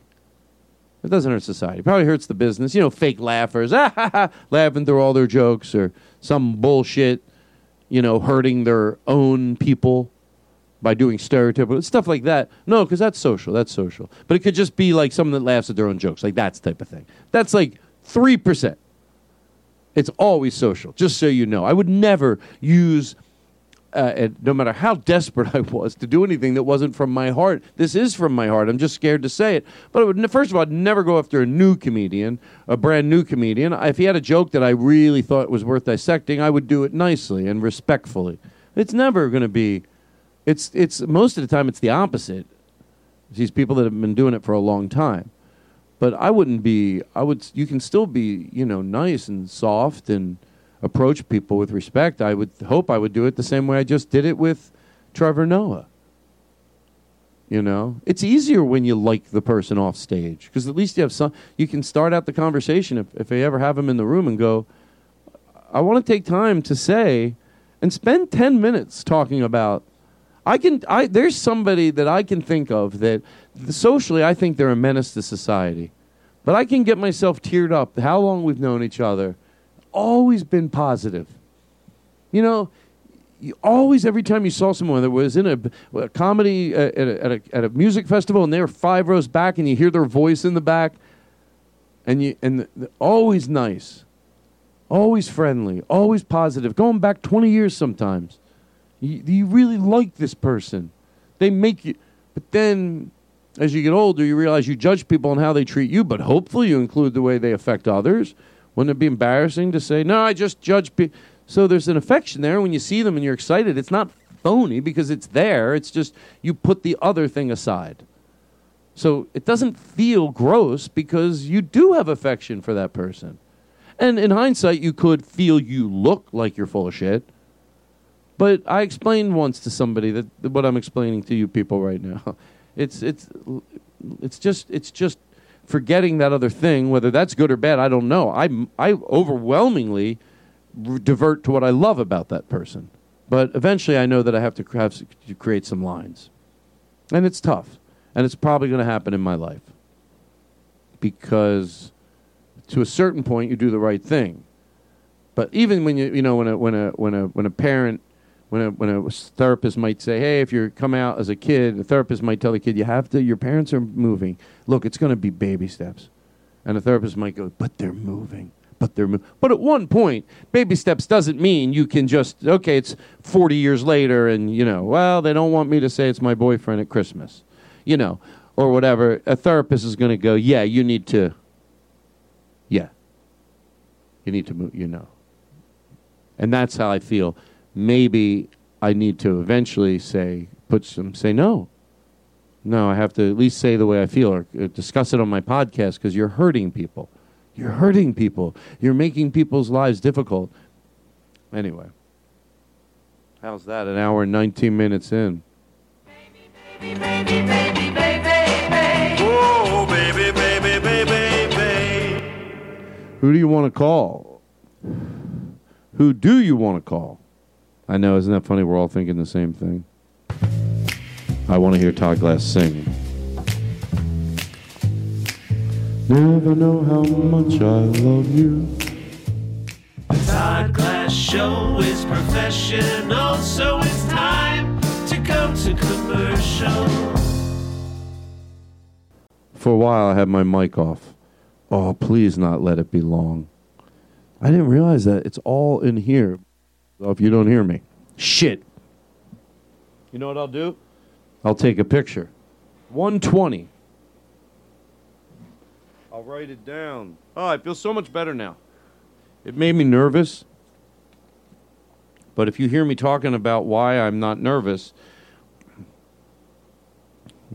we might have just taken out a chunk. That way, Aristotle doesn't have to do it so it's seamless. We might have taken out a chunk where my mic was off for like 60 seconds. And that's what I'm talking about. Right about at one minute and 20, s- um, an hour and 20. Take it out. Take it out. There we go. Woo-wee. Wow. Oh shit! Oh shit! Oh shit! Oh shit! Mm-hmm. How you doing? You're good? You are my honey bun sugar plum, pumpy umby umpkin. You're my sweetie pie. You're my cupcake gumdrop, snickums, spickums. You're the apple of my eye, and I love you so. Ba ba ba ba ba ba ba ba boo, ba boo. All the leaves are brown and the sky is gray. The Todd Glass Show, branding it like we've never branded it before.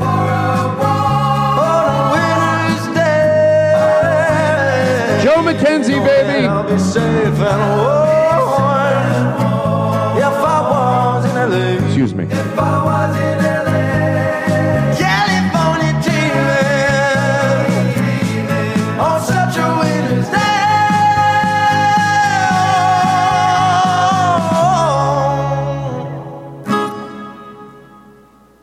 That's right. That's how you do it. I mean, you know, there's a professionalism, and no one's going to doubt that I have it. What do we do now? I have nothing on my notes. I have Daily Show, which I did. Thank Leo and Cameron, which I did, but I can't find their jingle.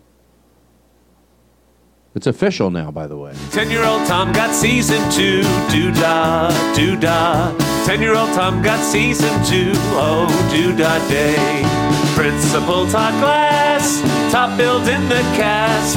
Ten year old Tom got season two. Oh, doo da day.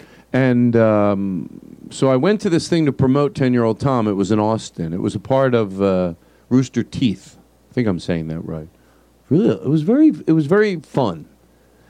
Uh, you know, I didn't know it was part of some other stuff. Stuff I don't know that world. You know a few things if you poke. Oh, you're like, oh, okay, I know that. Oh, someone showed me that, but overwhelmingly, I didn't. But I was learning about it. It was exciting to be around, and uh, we premiered like a version of ten year old. Uh, not a version, uh, you know, two episodes, fifteen minute episodes. One one day, one the next, and it was fun. Did a little Q and A afterwards. I learned a lot. I mean, everything those guys were saying, I didn't know the answers to, and everything uh, Byron, who plays his best friend, and um, Steve, um, was really interesting. I mean, the stuff Steve talked about was very just how he got into animation. I was like just sitting there going, "Wow, this is," and it makes sense and why he doesn't, you know, just everything was. Uh, I'm sure it's available somewhere, but I, I found it very. Uh, it was very interesting. Somebody asked him, like, you know, it might seem like a cliche question, but in some, you know, in some manner, they asked him, you know, was the character how close it was to him, and you know, I didn't say it because then I realized I got. So two days ago, I was talking to a friend of mine, and uh, I, I said to them, I would never say this to Steve because then it's just awkward. You know, he seems very novice to go. Oh my God, it's weird to just hear your voice and then see you. It's like, oh, okay, what's he supposed to say? You just feel it. It's normal to feel, but you don't say it to him. So I didn't bring it up in the uh, in the Q and A when they asked that, but. Uh, it, I did feel that way. I did walking around with him during the day. I'm like, oh my god, he's exactly that character, and it was really fun to be around, especially if you're high and you're like, just hear the voice. I've never met him. This was the first time I met him. I talked to him on the phone a lot while we do the show, but he was telling stories about how like, you know, it's just a different time. Like, you know, Jennifer Coolidge would be somewhere, you know, overseas uh, on a hotel with over, with a blanket over her head. Like that's how she created a uh, a soundstage. Some other people would go into their walk-in closets with all their clothes and like talking about you know dealing with John Malkovich and he said at first he was a little shy to to direct him. You know when you really want to you know oh someone does it three four takes and then you think okay the, they see but he goes he was overly saying we'll do whatever it takes. Like and and he goes after a while you believe them. So you take advantage of it in a good way. And he's not as he said not not scared to do it anymore. But he goes he would always be amazing with like no what do you just make it let's do it. Such a good uh, good attitude to have. That's the way i am. But i'm not john malkovich. But uh so now we know that uh by the way jennifer coolidge to watch jennifer coolidge impersonation jennifer coolidge impersonations is so much fucking fun. It's so it's like watching someone doing you know it's almost like you start the impersonations done well. It's like it gives you, you what you love about jennifer coolidge plus 30% you know? Oh god. They're really funny. I just started seeing them. I never really saw anybody do it. And uh, on tiktok i've seen a few people do it. It's really um, it's really fun to watch okay i mean this is a good episode right here What's this? What do what do I want to do here? Hold on. What do I want to do? What do I want to do? Anything I want to do, I do it. Leo and Cameron, Computer King. You spell it with a K.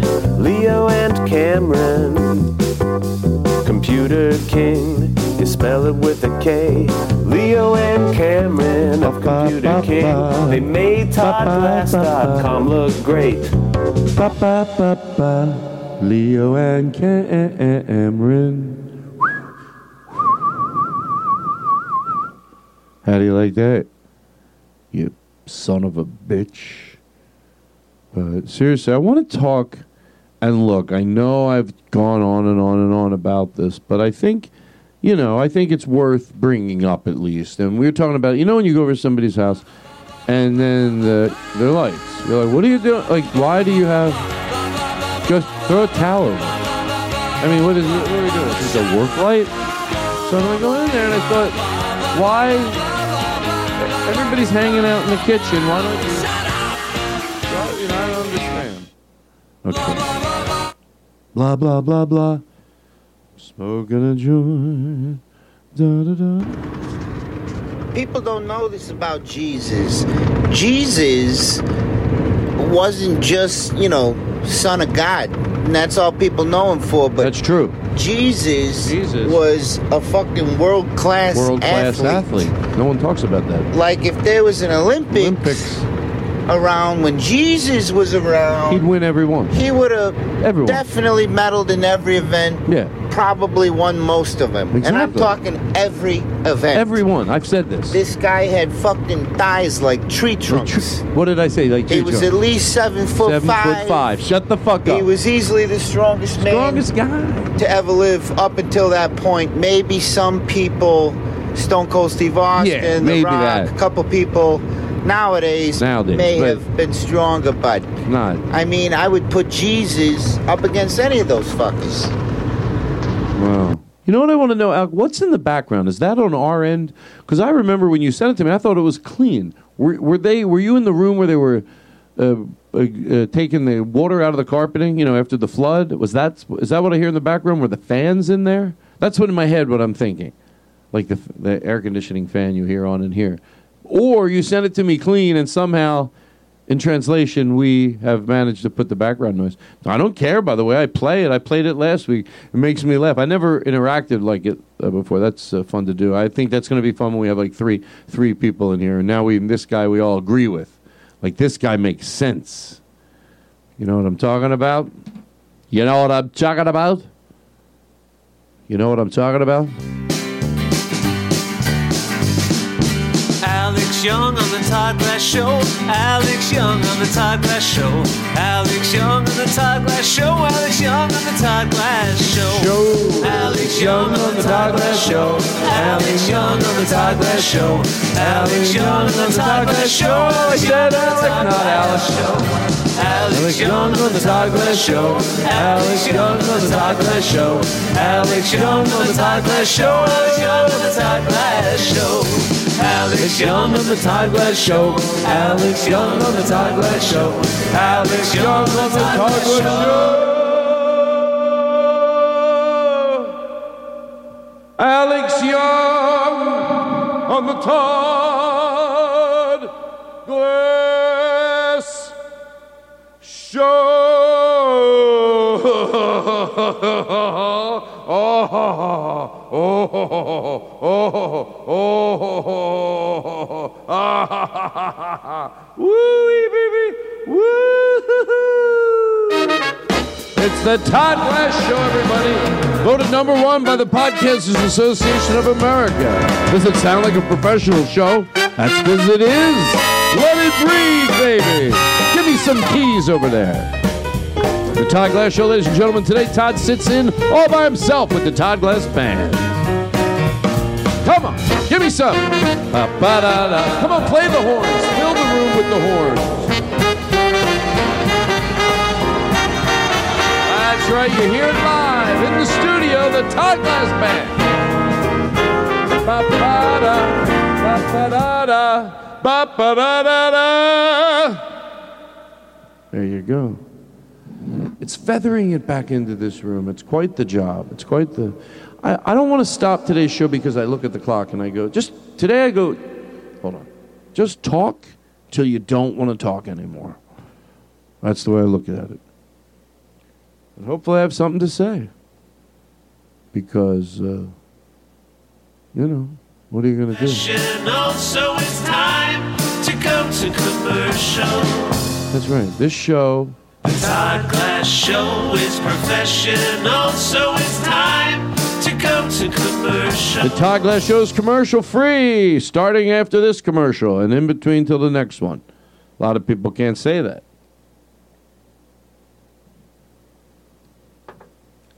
How you doing?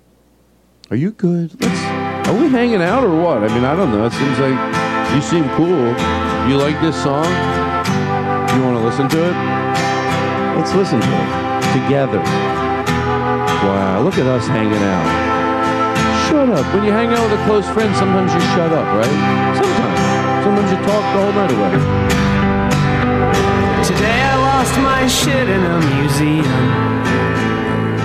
It was a video installation of Linda Ronstadt. And I really miss my friends, but I don't see them sees this video, Linda Ronstadt. Today the salt and sun ran down my face. After a year of hiding all my feelings, then I totally lost my shit in that museum. All from a video installation of Linda Ronstadt.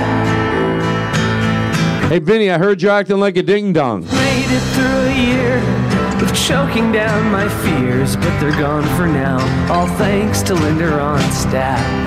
I almost made it through a year of choking down my fears, but they're gone for now. All thanks to Linda Ronstadt. You know, I, I was thinking about that absurdity of what just happened there. Like, I knew if I interrupt that song, we've talked about this on the show before. Vinny listens to the show. If I, it, that doesn't mean he thinks there's shows where we don't mention his name for three shows in a row. He's been listening before. The thing where I'm addressing him is for my own joy. He listened when, when I used to go, you know, you don't have to listen to every show. Like, that would be embarrassing. And he knew he didn't have to. But I liked that he did. It was always cool. Um, and uh, so then addressing him became a thing. But he listened before that. And uh, so I just thought about addressing him, you know, where I go, uh, I heard you acting like a ding dong. I'm in the middle of the song. And it's like, it grabs you. I can imagine. That's why it's fun to do it. And I thought, God, you know, heaven, nature, whatever, nature forbid, I would get a call. Let's get right to it. I go, well, all they knew he was listening to, uh, maybe not even my show. Maybe they're like a podcast, you know, and he just was found, he choked on a cookie. That I would go, oh my God, he choked on, when did he die? And then my podcast drops on Friday. Oh my God, when I said you're acting like a ding dong, he must have been eating a cookie. This is professional, funny material, folks.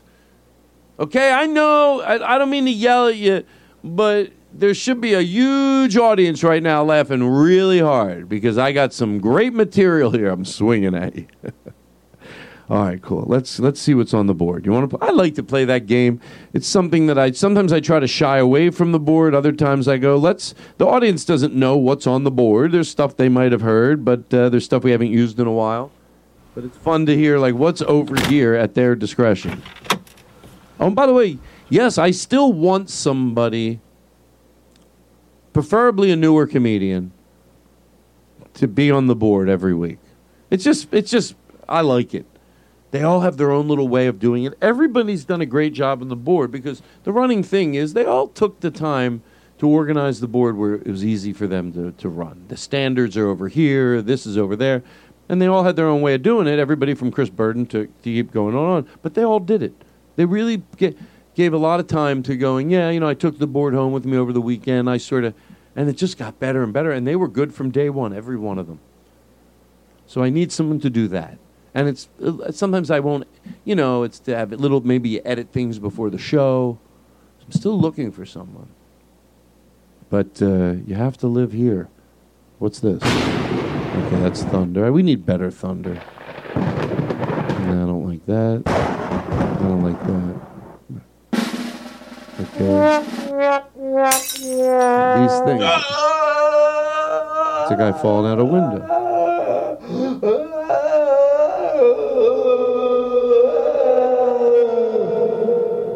That's what happens when you pre- when you get pretzels or anything that you know they fall from the machine. You know the the vending machines where it twirls around. This is your pretzels or whatever you get. This is the way they feel.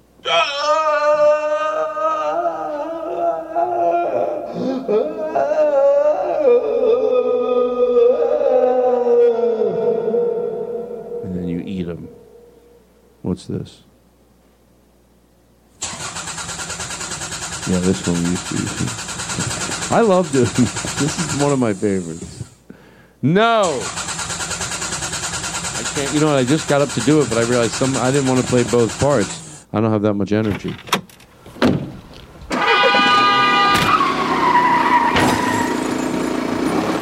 These are some good ones.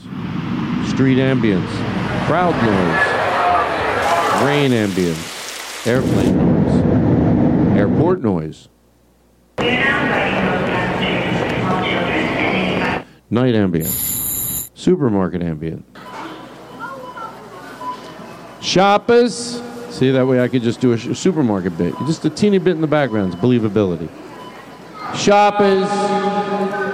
Listen. Hi, everybody. I'm glad you're here at the Sam's Supermarket. But we are now closing in 15 minutes. So, come on, don't be assholes. Yeah, we've used that.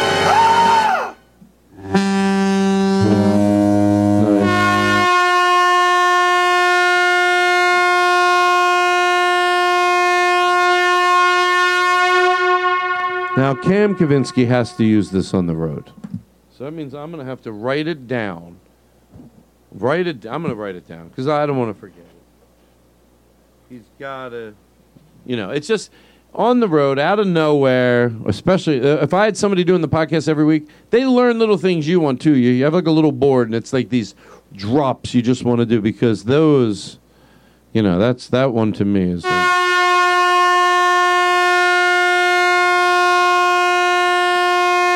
You say it right after something poignant or funny or not funny. Maybe there's just a weird space. You go, you know, you're it's it's perfect for everything if you just wait for the right moment in whatever that thing is to uh, you know.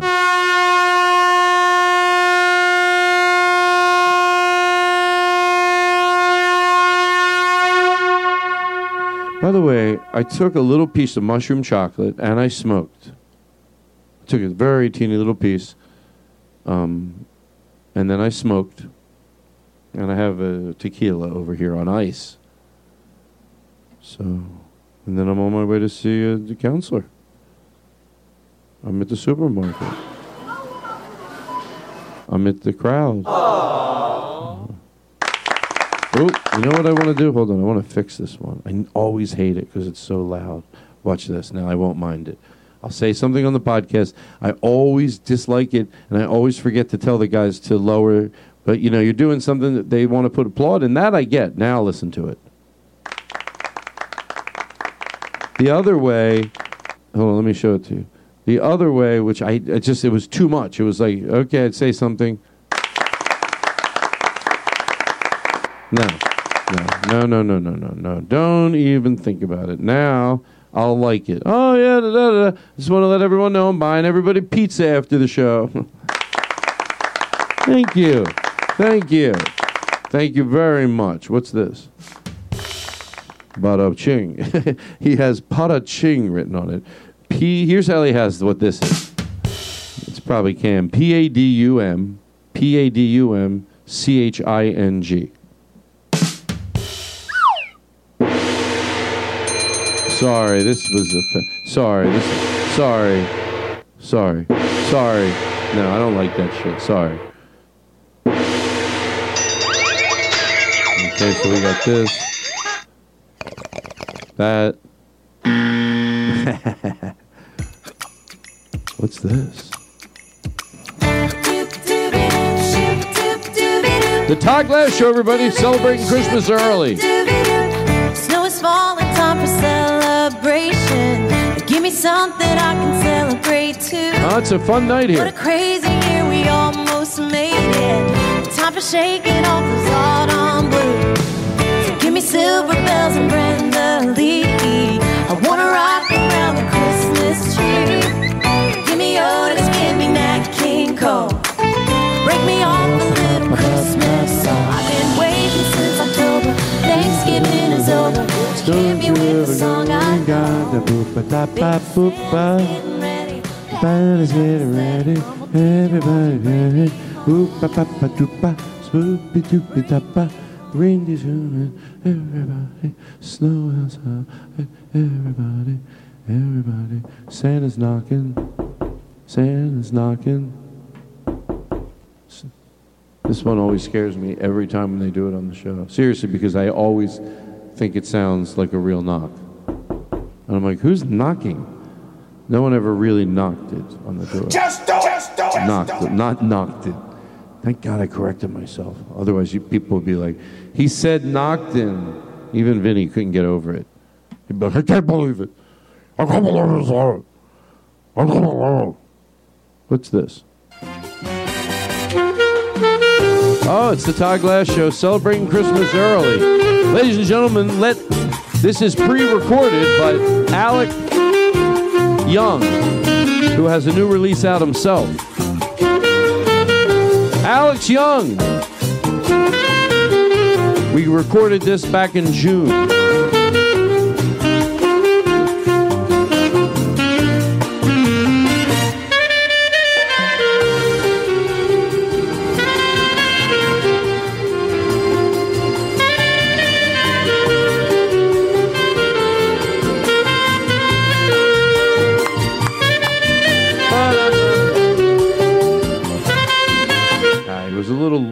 He went a little long. I told him to keep it shorter, but he grandstands, and that's his. Well, even he admitted to me that's his problem. What's this? The new show. By the way, ten-year-old Tom got picked up for season two, so that's what this is about. Oh no! This is. Movies, life, sports, and Hmm. lots of kids stuff. Oh, I think this should be louder. Actually, hold on. Let me see. I hope it's not all the way up. It is. So I got to come in here with the house. There we go. Do the same joke all over again. Well, as we all know, season uh, ten-year-old Tom got picked up for season two. That's what this is about. Paramount, Paramount, Paramount Plus. Movies, life, sports, and lots of kids stuff. Original series and specials to see. For 30 days, try it for free. Paramount, Paramount, Paramount H- Plus. HBO Max, actually. But thank you for that. It's HBO Max. Paramount, Paramount, Paramount Hmm. Plus. Movies, life, sports, and lots of kids stuff. Original series and specials to see.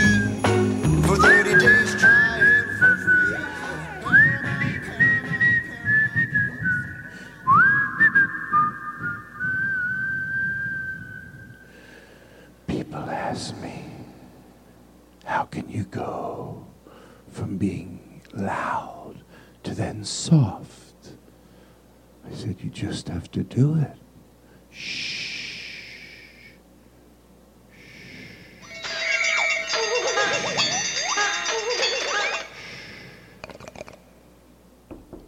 Okay?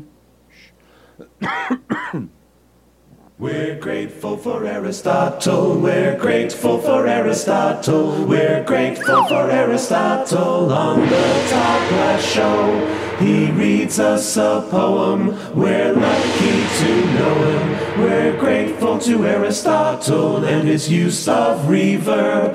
We're grateful for Aristotle. We're grateful for Aristotle. We're grateful for Aristotle on the Todd Glass Show. Thank you, Aristotle. I'm doing some good stuff here. I really am. I, I do my own jingles and then I act like it's a surprise. What am I, an idiot? Okay, so let's go. We went through that board. I think. What's this? There's a lot of this shit. this is. I love that Aristotle. What's this? What if you're like Todd? This is what we don't like about the show. Remember we talked about it up front. I could be brown. I could, I could be blue. I could be violet skies. I could be hinky. I could be binky. I could be anything. I could be do. I could be blue. I could be violin school. I can be hurtful. I can be purple. I can be anything you like. I can be brown. I can be blue. I'm just going through all these different ones. I like that. Why doesn't he use that on the road? Cam's an asshole. yes, we have to hippen up our show. The Todd Glass Show is presented by OC. No, OCB Rolling Papers. More like OCWE Rolling Papers. Oh, that's a oh oh oh oh oh. French Kiss Mother Nature with OCB. I'll throw him love. There's really nothing, by the way, that anything happened bad. Like it's the same thing between Rory. They just ran their ad for a certain amount of time, and then that ended. I thought it went on longer. I was like, oh, I thought we did that for that amount of time. That's all that was. So, I'll, you know, I'm happy to. French Kiss Mother Nature with OCB. All good love. Um, what's this? Yes, it's the Todd Glass Show, so let's kiss on the lips. Hmm. By the way, I'm watching the people that uh, rent from above me. I'm watching their cat. He's so cute. I mush him. I'm in there. If they have a hidden camera, they're just going to know how loving I am to that cat. I mush, squeeze him. I mush him. I can't. And by the way, after three days of them being gone, he's a lot friendlier. You know what I mean? Which happens has happened in the past. and uh, oh, I love it. So cute. I go, no, you don't. You st- you're done making the rules. I told him two days ago. so I go, well, you know, I remember being very aggressive with Hemingway, and, and they're like aggressively affectionate with their cat. So I, st- I go, maybe that's what I need to do. I go, no, if I want to bite you, I'm going to bite you. And I just started biting his neck, and he like he leaned into the biting. I go, oh, you don't decide. I told him, uh, I'm going to watch TV. You're going to lay on my lap. This is the way we're going to do it. It's not. It's not. Stop it. Stop it. And then he does, and he lays there, and then he lays there to where then I don't want to get up. But I had to start just being a little more uh, silly aggressive with him. He's like a dog, but it's great.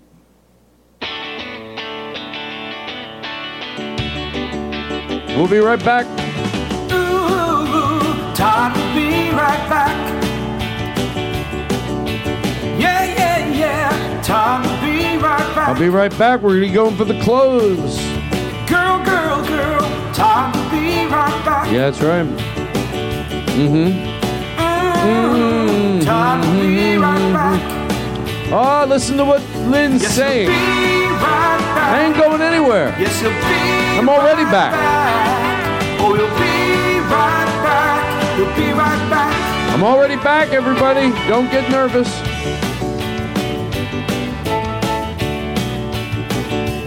Wow. It's fun. My show's fun. You got to admit it. Right? Even when I come back, look how much fun I make it. Like it's an event. That's right, everybody. I'm back.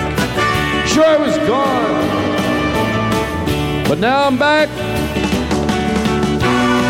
Ah, thank you. How about a hand for the Johnny Bluchter Band? I'll be right back. Wow, how about a hand for the backup singers? Schmooby and Booby. Blooby and Dooby.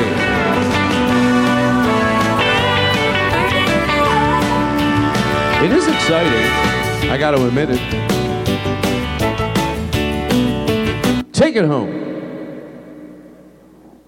All right. What's this? Sometimes I just want to know what something is. Oh, baby, lock them doors. Isn't that? I don't know what I was gonna do with that. Baby, lock them doors. Baby, lock them doors. Baby, lock them doors. Baby, lock them doors. Baby, lock them doors. Baby, lock them doors. Baby, lock them. Baby, lock them doors. Baby, lock them doors. Baby, lock them doors. Baby, lock them doors. Baby, lock them doors. Baby, lock them doors. Baby, lock them doors. Lock them doors. Lock them. Lock them. Lock them doors. This is content, people, and it is sufficient. And you could take me to court. I'm seriously, I will take you to court. I'm not joking around anymore. Baby, lock them doors and turn them. Baby, lock them doors and turn them. Baby, lock them doors and turn. Baby, lock them doors and turn them. Baby, lock them doors and turn the. Baby, lock them doors and turn the lights down low. baby, lock them doors. Baby, lock them doors. Baby, baby, deeper, baby. Baby, lock, baby, lock them doors. baby, lock them doors. Baby, lock them doors. and turn them. Baby, lock them doors and turn them. Baby, lock them doors and turn. Baby, lock them doors and turn them. Baby, lock them doors and turn them. Baby, lock them doors and doors and turn the light down low. Thank you. It's a pleasure to be here to sing for you people. Who needs guests? I'm doing great. This was a fun show. I just, you know what? I'm going to make one call just because I want to prove I can. Call Eric Olson. My phone is now on a tripod. It's hooked in through the through the system. So I just want to make it's worth it because if it's not good, at least it's just a test. But I wanted to make calls that when I called Joe McKenzie that one time, um, I felt so bad because we had so much fun over the phone. We really did. He just, you know, he, he knows every bit. There's not a bit he doesn't know. There's only bits we forget and he remembers. And then, Eric, I do not need to talk long to you. I'm just doing a test on the podcast to see you know how how it how it is if it sounds right. Can you hear me? Okay. Yes. Can you hear me? Okay. Uh, that's what I. Good. Keep talking. Uh, well, Hold on. Okay, go ahead. Can you hear me? Yeah, I left my wife. No, why do you? I- I'm at a hotel. No, you're not. Honest? No. Eric, Now's not a good time. Now, no, seriously, I'm not even joking. I think you know. You might know already. Do you know you're on the podcast, or did I already say something? No. Uh, You just did- never know with you. What are you talking about? It's not like I trick you a lot. But it's every other time I call him on the podcast. Yeah, no, no, no. The, the truth is truth, and I say to George Carlin, truth. That's not true at all. Um, but so, but tonight I thought, well, I did the whole show all by myself. No one in the studio. This is only the second time I've done that ever. Now, when there were times, like I told the audience, when Vinny would be in here, he wouldn't say anything, but I had his energy. That's that's still a lot.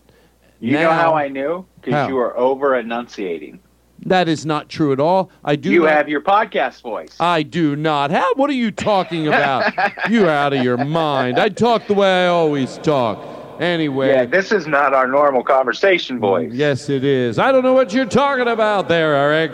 I'm using the voice I always use. I don't know what You, slipped. you slipped a little into Kevin Meaney there. Walking Yes, around. Your father doesn't talk like this. So I- I, why do you walk around talking like this? One week on the podcast, I did that to Vinny on the podcast. I Kevin meaning them. I Kevin meaning him. And I go walking around Denver with your head bobbing all over, and I did it for like five minutes. oh, he loved it. He said, "Well, he did. He told me. I mean, he'll tell me. He goes, I was because I know what's going to happen. I'm not. It's not like I'm going. Oh, you think he's going to? I know f- only one thing for a fact. He listens to the show, walking home from work and going to work, which is like an hour walk, hour and ten minutes. I mean, this guy's the type. Of, he packs a peanut butter and jelly sandwich. He's a very simple man, and I Is know that because of a DUI? He can't. no, no DUI. No DUI for Vinny. Um, he wouldn't even have root beer barrels and drink, and that's based on a true story. Um, he told me that. He told me that in strict confidence. I told him I'd never share it with anybody. So I want to start doing these shows, but I want to be able to call people. So I did get something. I'm going to write down the mile marker here to go listen. 156 made a call to Eric. no, no, no. What I mean is to make. Let's say it's buzzing right now, and I don't know because I've. Right. Ne- it sounds great in here. Does it sound good to you? Because you're coming through the house right now. Uh, yes, it sounds perfectly fine on my end. Wow, What is the device you bought? You know, I just went online. I didn't want to use adapters, so it's weird. It starts as a microphone cord, goes right into the board, looks like a microphone cord, and then it goes uh, into the iPad. Just Well, one clean sense. cable, and I. It sounds good. I just and I and I'm getting ready to wrap up. I'm like, well, let me call Eric. I can talk to him real quick.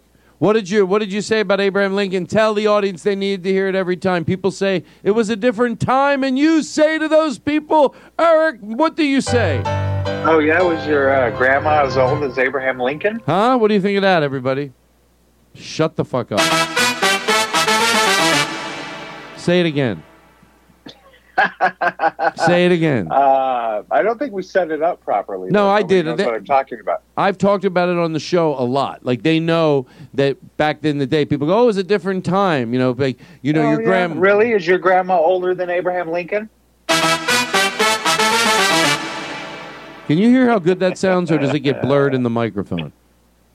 Uh, no, it sounds great. So what did you say again? So wait, you know what, Eric? I'm sorry, but my grandmother's 92. It was a different time for her. Yeah. Oh, 92. Is that older than Abraham Lincoln? You know what, Eric? I know, Eric. I know you were at my house, and I know it bothered you because I saw it in your face. But my grandmother, you know, she just turned 106. Okay, so there's certain Right. things I can't explain to her. Of course, I get it. No, you say, is she older than Abraham? Lincoln? Yeah, no, I get it. It's hard. She's 106. Let me ask you this though. What? Um, 106. Is that is that older than Abraham Lincoln? no. But listen, my grandmother is 138. I'm not kidding around. So she was so she was even the whole non-binary thing. She met it with dignity. But this year, she it's weird. She held on to it for so long. Her her her sensibility and her understanding. She understood everything. Uh, and as she got older, she never let go of it. And I think with this transitioning, it's I tried to explain it to her, but she gets frustrated, and I'm gonna I'm gonna let this one go. It's it's just a different time for her. Oh yeah, we're at a different time. Uh, before Abraham Lincoln.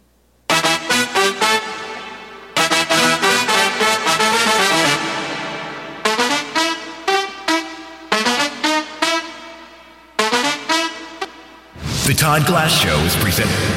All right, thank you, Eric. God bless. Do you want to say goodbye, or can you can I ask you one more question before I let you go? Do you mind? Oh, I got time for one more. All right, thank you, Eric. I just thought we'd have do the bit real quick. When the person that Well, wants to drink, it's a little drink, unconventional, but sure, go ahead. the per- you're the person that wants to really drink, so you'll take any sign of someone not even insinuating they don't want to drink the way you want to drink, but you try to attach them to you, what you're thinking in your head. So I go, okay, so I'll, I'll lead you. You go, hey Eric, so I was thinking maybe after work you want to go out, maybe we'll get like a beer and some French fries or something. oh yeah, let's get hammered. Woo! what was that? Yeah, you said let's go after work. We're gonna go out and get smashed. Oh my god, that's so good. No, I heard like a like a weird thing in the PA system here, so I didn't know what it was. Oh, you you were oh no, it perfect. was me. I went woo. Oh, I didn't know what that was. Okay, here we go. Yeah, no, Todd, I've got sound effects on my end too.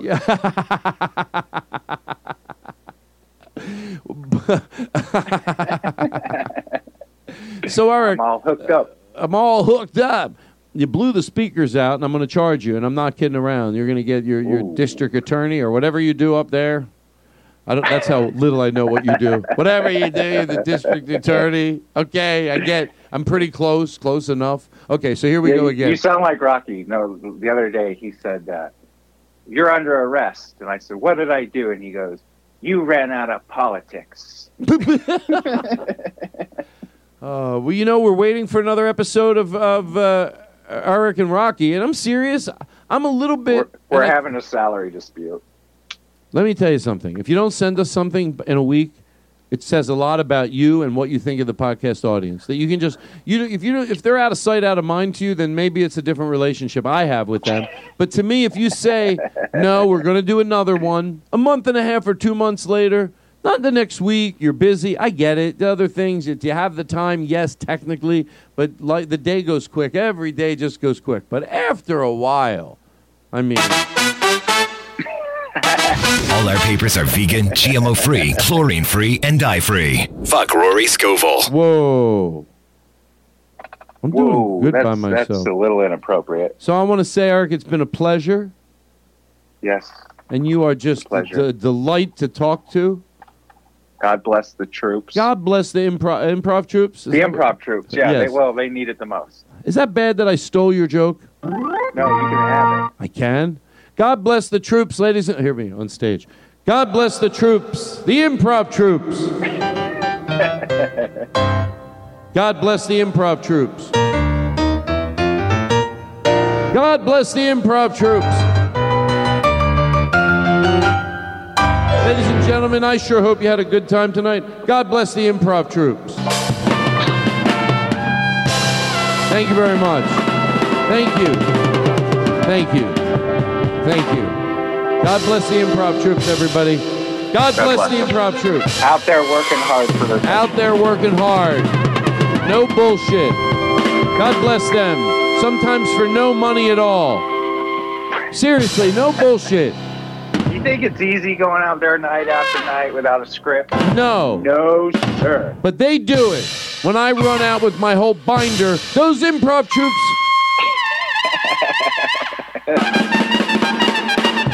Thank they you. are in the trenches of comedy. Don't forget that, folks. Thank you. Thank you. By the way, that is going in the act.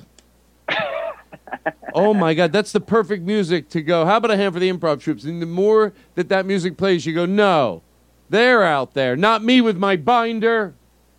Right. Show a little respect. Love, Lift. Okay. Well, Eric, uh, thank you. Okay, but I get the podcast when you die, correct? Sure, it's all yours. And I said it here. I, I said a few said things on this podcast. Number one has to do with this uh, house, and I don't have a written will, so I'd really, I don't know what would happen if I died tomorrow. Uh, Well, you don't need wills anymore now that we have podcasts. You just say it. no, Now you just say record. it, and you say I. First of all, I am of clear-minded. Uh, uh, I am clear-minded. You can listen to the podcast that I just did, and any expert could go, "Hey, he, he could be whoever he is, but he's yes, he is clear-minded. It's undis- undeniably he's clear-minded." And then he says in that podcast, "This podcast is left to Eric Olson." You might go, "Well, what does that mean?" what does that mean? if they're coming to it now, if I'm dead and they're coming to it, it I, unfortunately it doesn't mean you can have the studio, but you get everything in the studio: the sofas, the chairs, the the, the blue, the TV, the speakers, the lights, everything. So if you want to go recreate this, and by the way, if I'm dead, I think you have something valuable in your hands. The podcast studio, and then homage to Todd Glass. Maybe you tell stories. Everybody that comes on talks about Todd Glass in the actual studio, recreated somewhere else. I think that leaves you with something valuable. And I think I just made it actually sellable past the bit we were doing. No, I'll totally do it. Like uh, Kramer had the Merv Griffin set. I'll Don't have you- the Todd Glass studio. We'll do a podcast. It'll be great. Listen, I'm too busy. But uh, now that you mention it, uh, you said I can have it on the podcast, but when the judge says, was he of a sound mind, and they hear the bells and whistles, this might not hold up. Oh my God, you're right. they go, oh, really? Was he in a sound mind? This was the backtrack.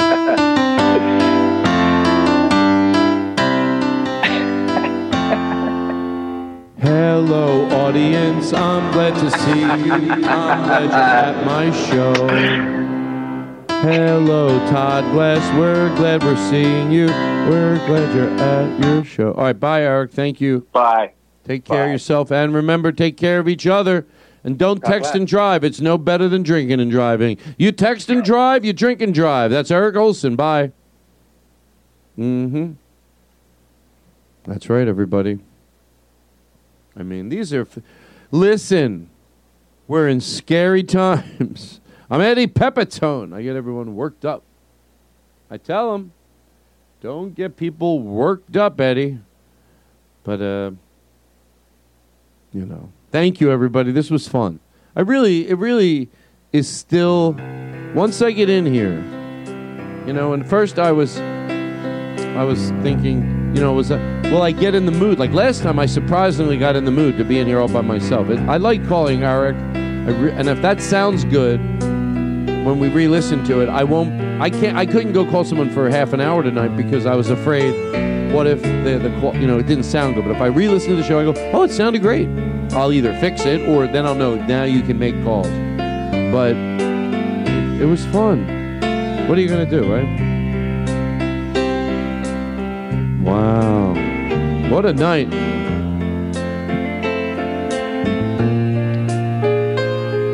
And more, much more than this, I did it my way. Regrets, I've had a few, but then again, too few to mention. I did what I had to do and saw it through without exemption. I planned each charted course, each careful step along the byway. More, much more than this, I did it my way. Yes, there were times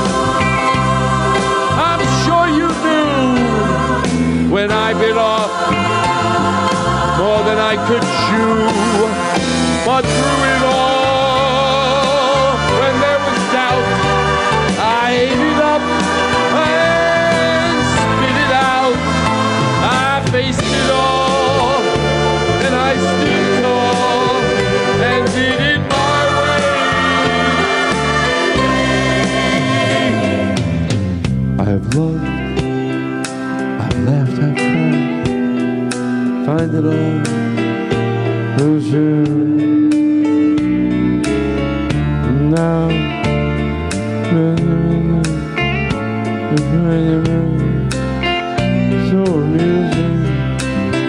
There was a period there where I didn't know the words. I want to be honest, I was faking it. And now I'm back in front of the monitor, not in a shy way. Moon, no, not me. I did it my way. Oh, what is a man? What has he got?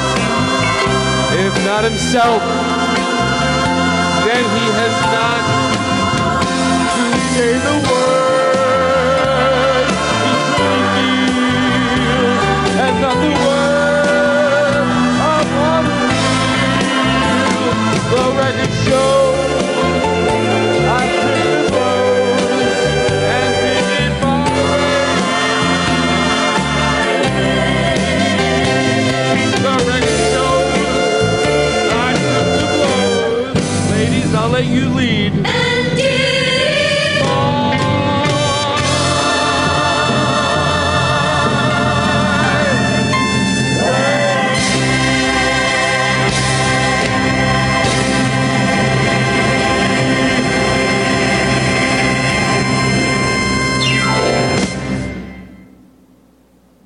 that's a spicy meatball, Harris Wittels. It's you I like. It's not the things you wear, not the way you do your hair, but it's you I like. The way you are right now, the way down deep inside you. Not the things that hide you, not your toys, they're just beside you. But it's you I like, every part of you. Your skin, your eyes, your feelings, whether old or new. And I hope that you'll remember, even when you're feeling blue, that it's you I like, it's you yourself, it's you, it's you, it's you I like.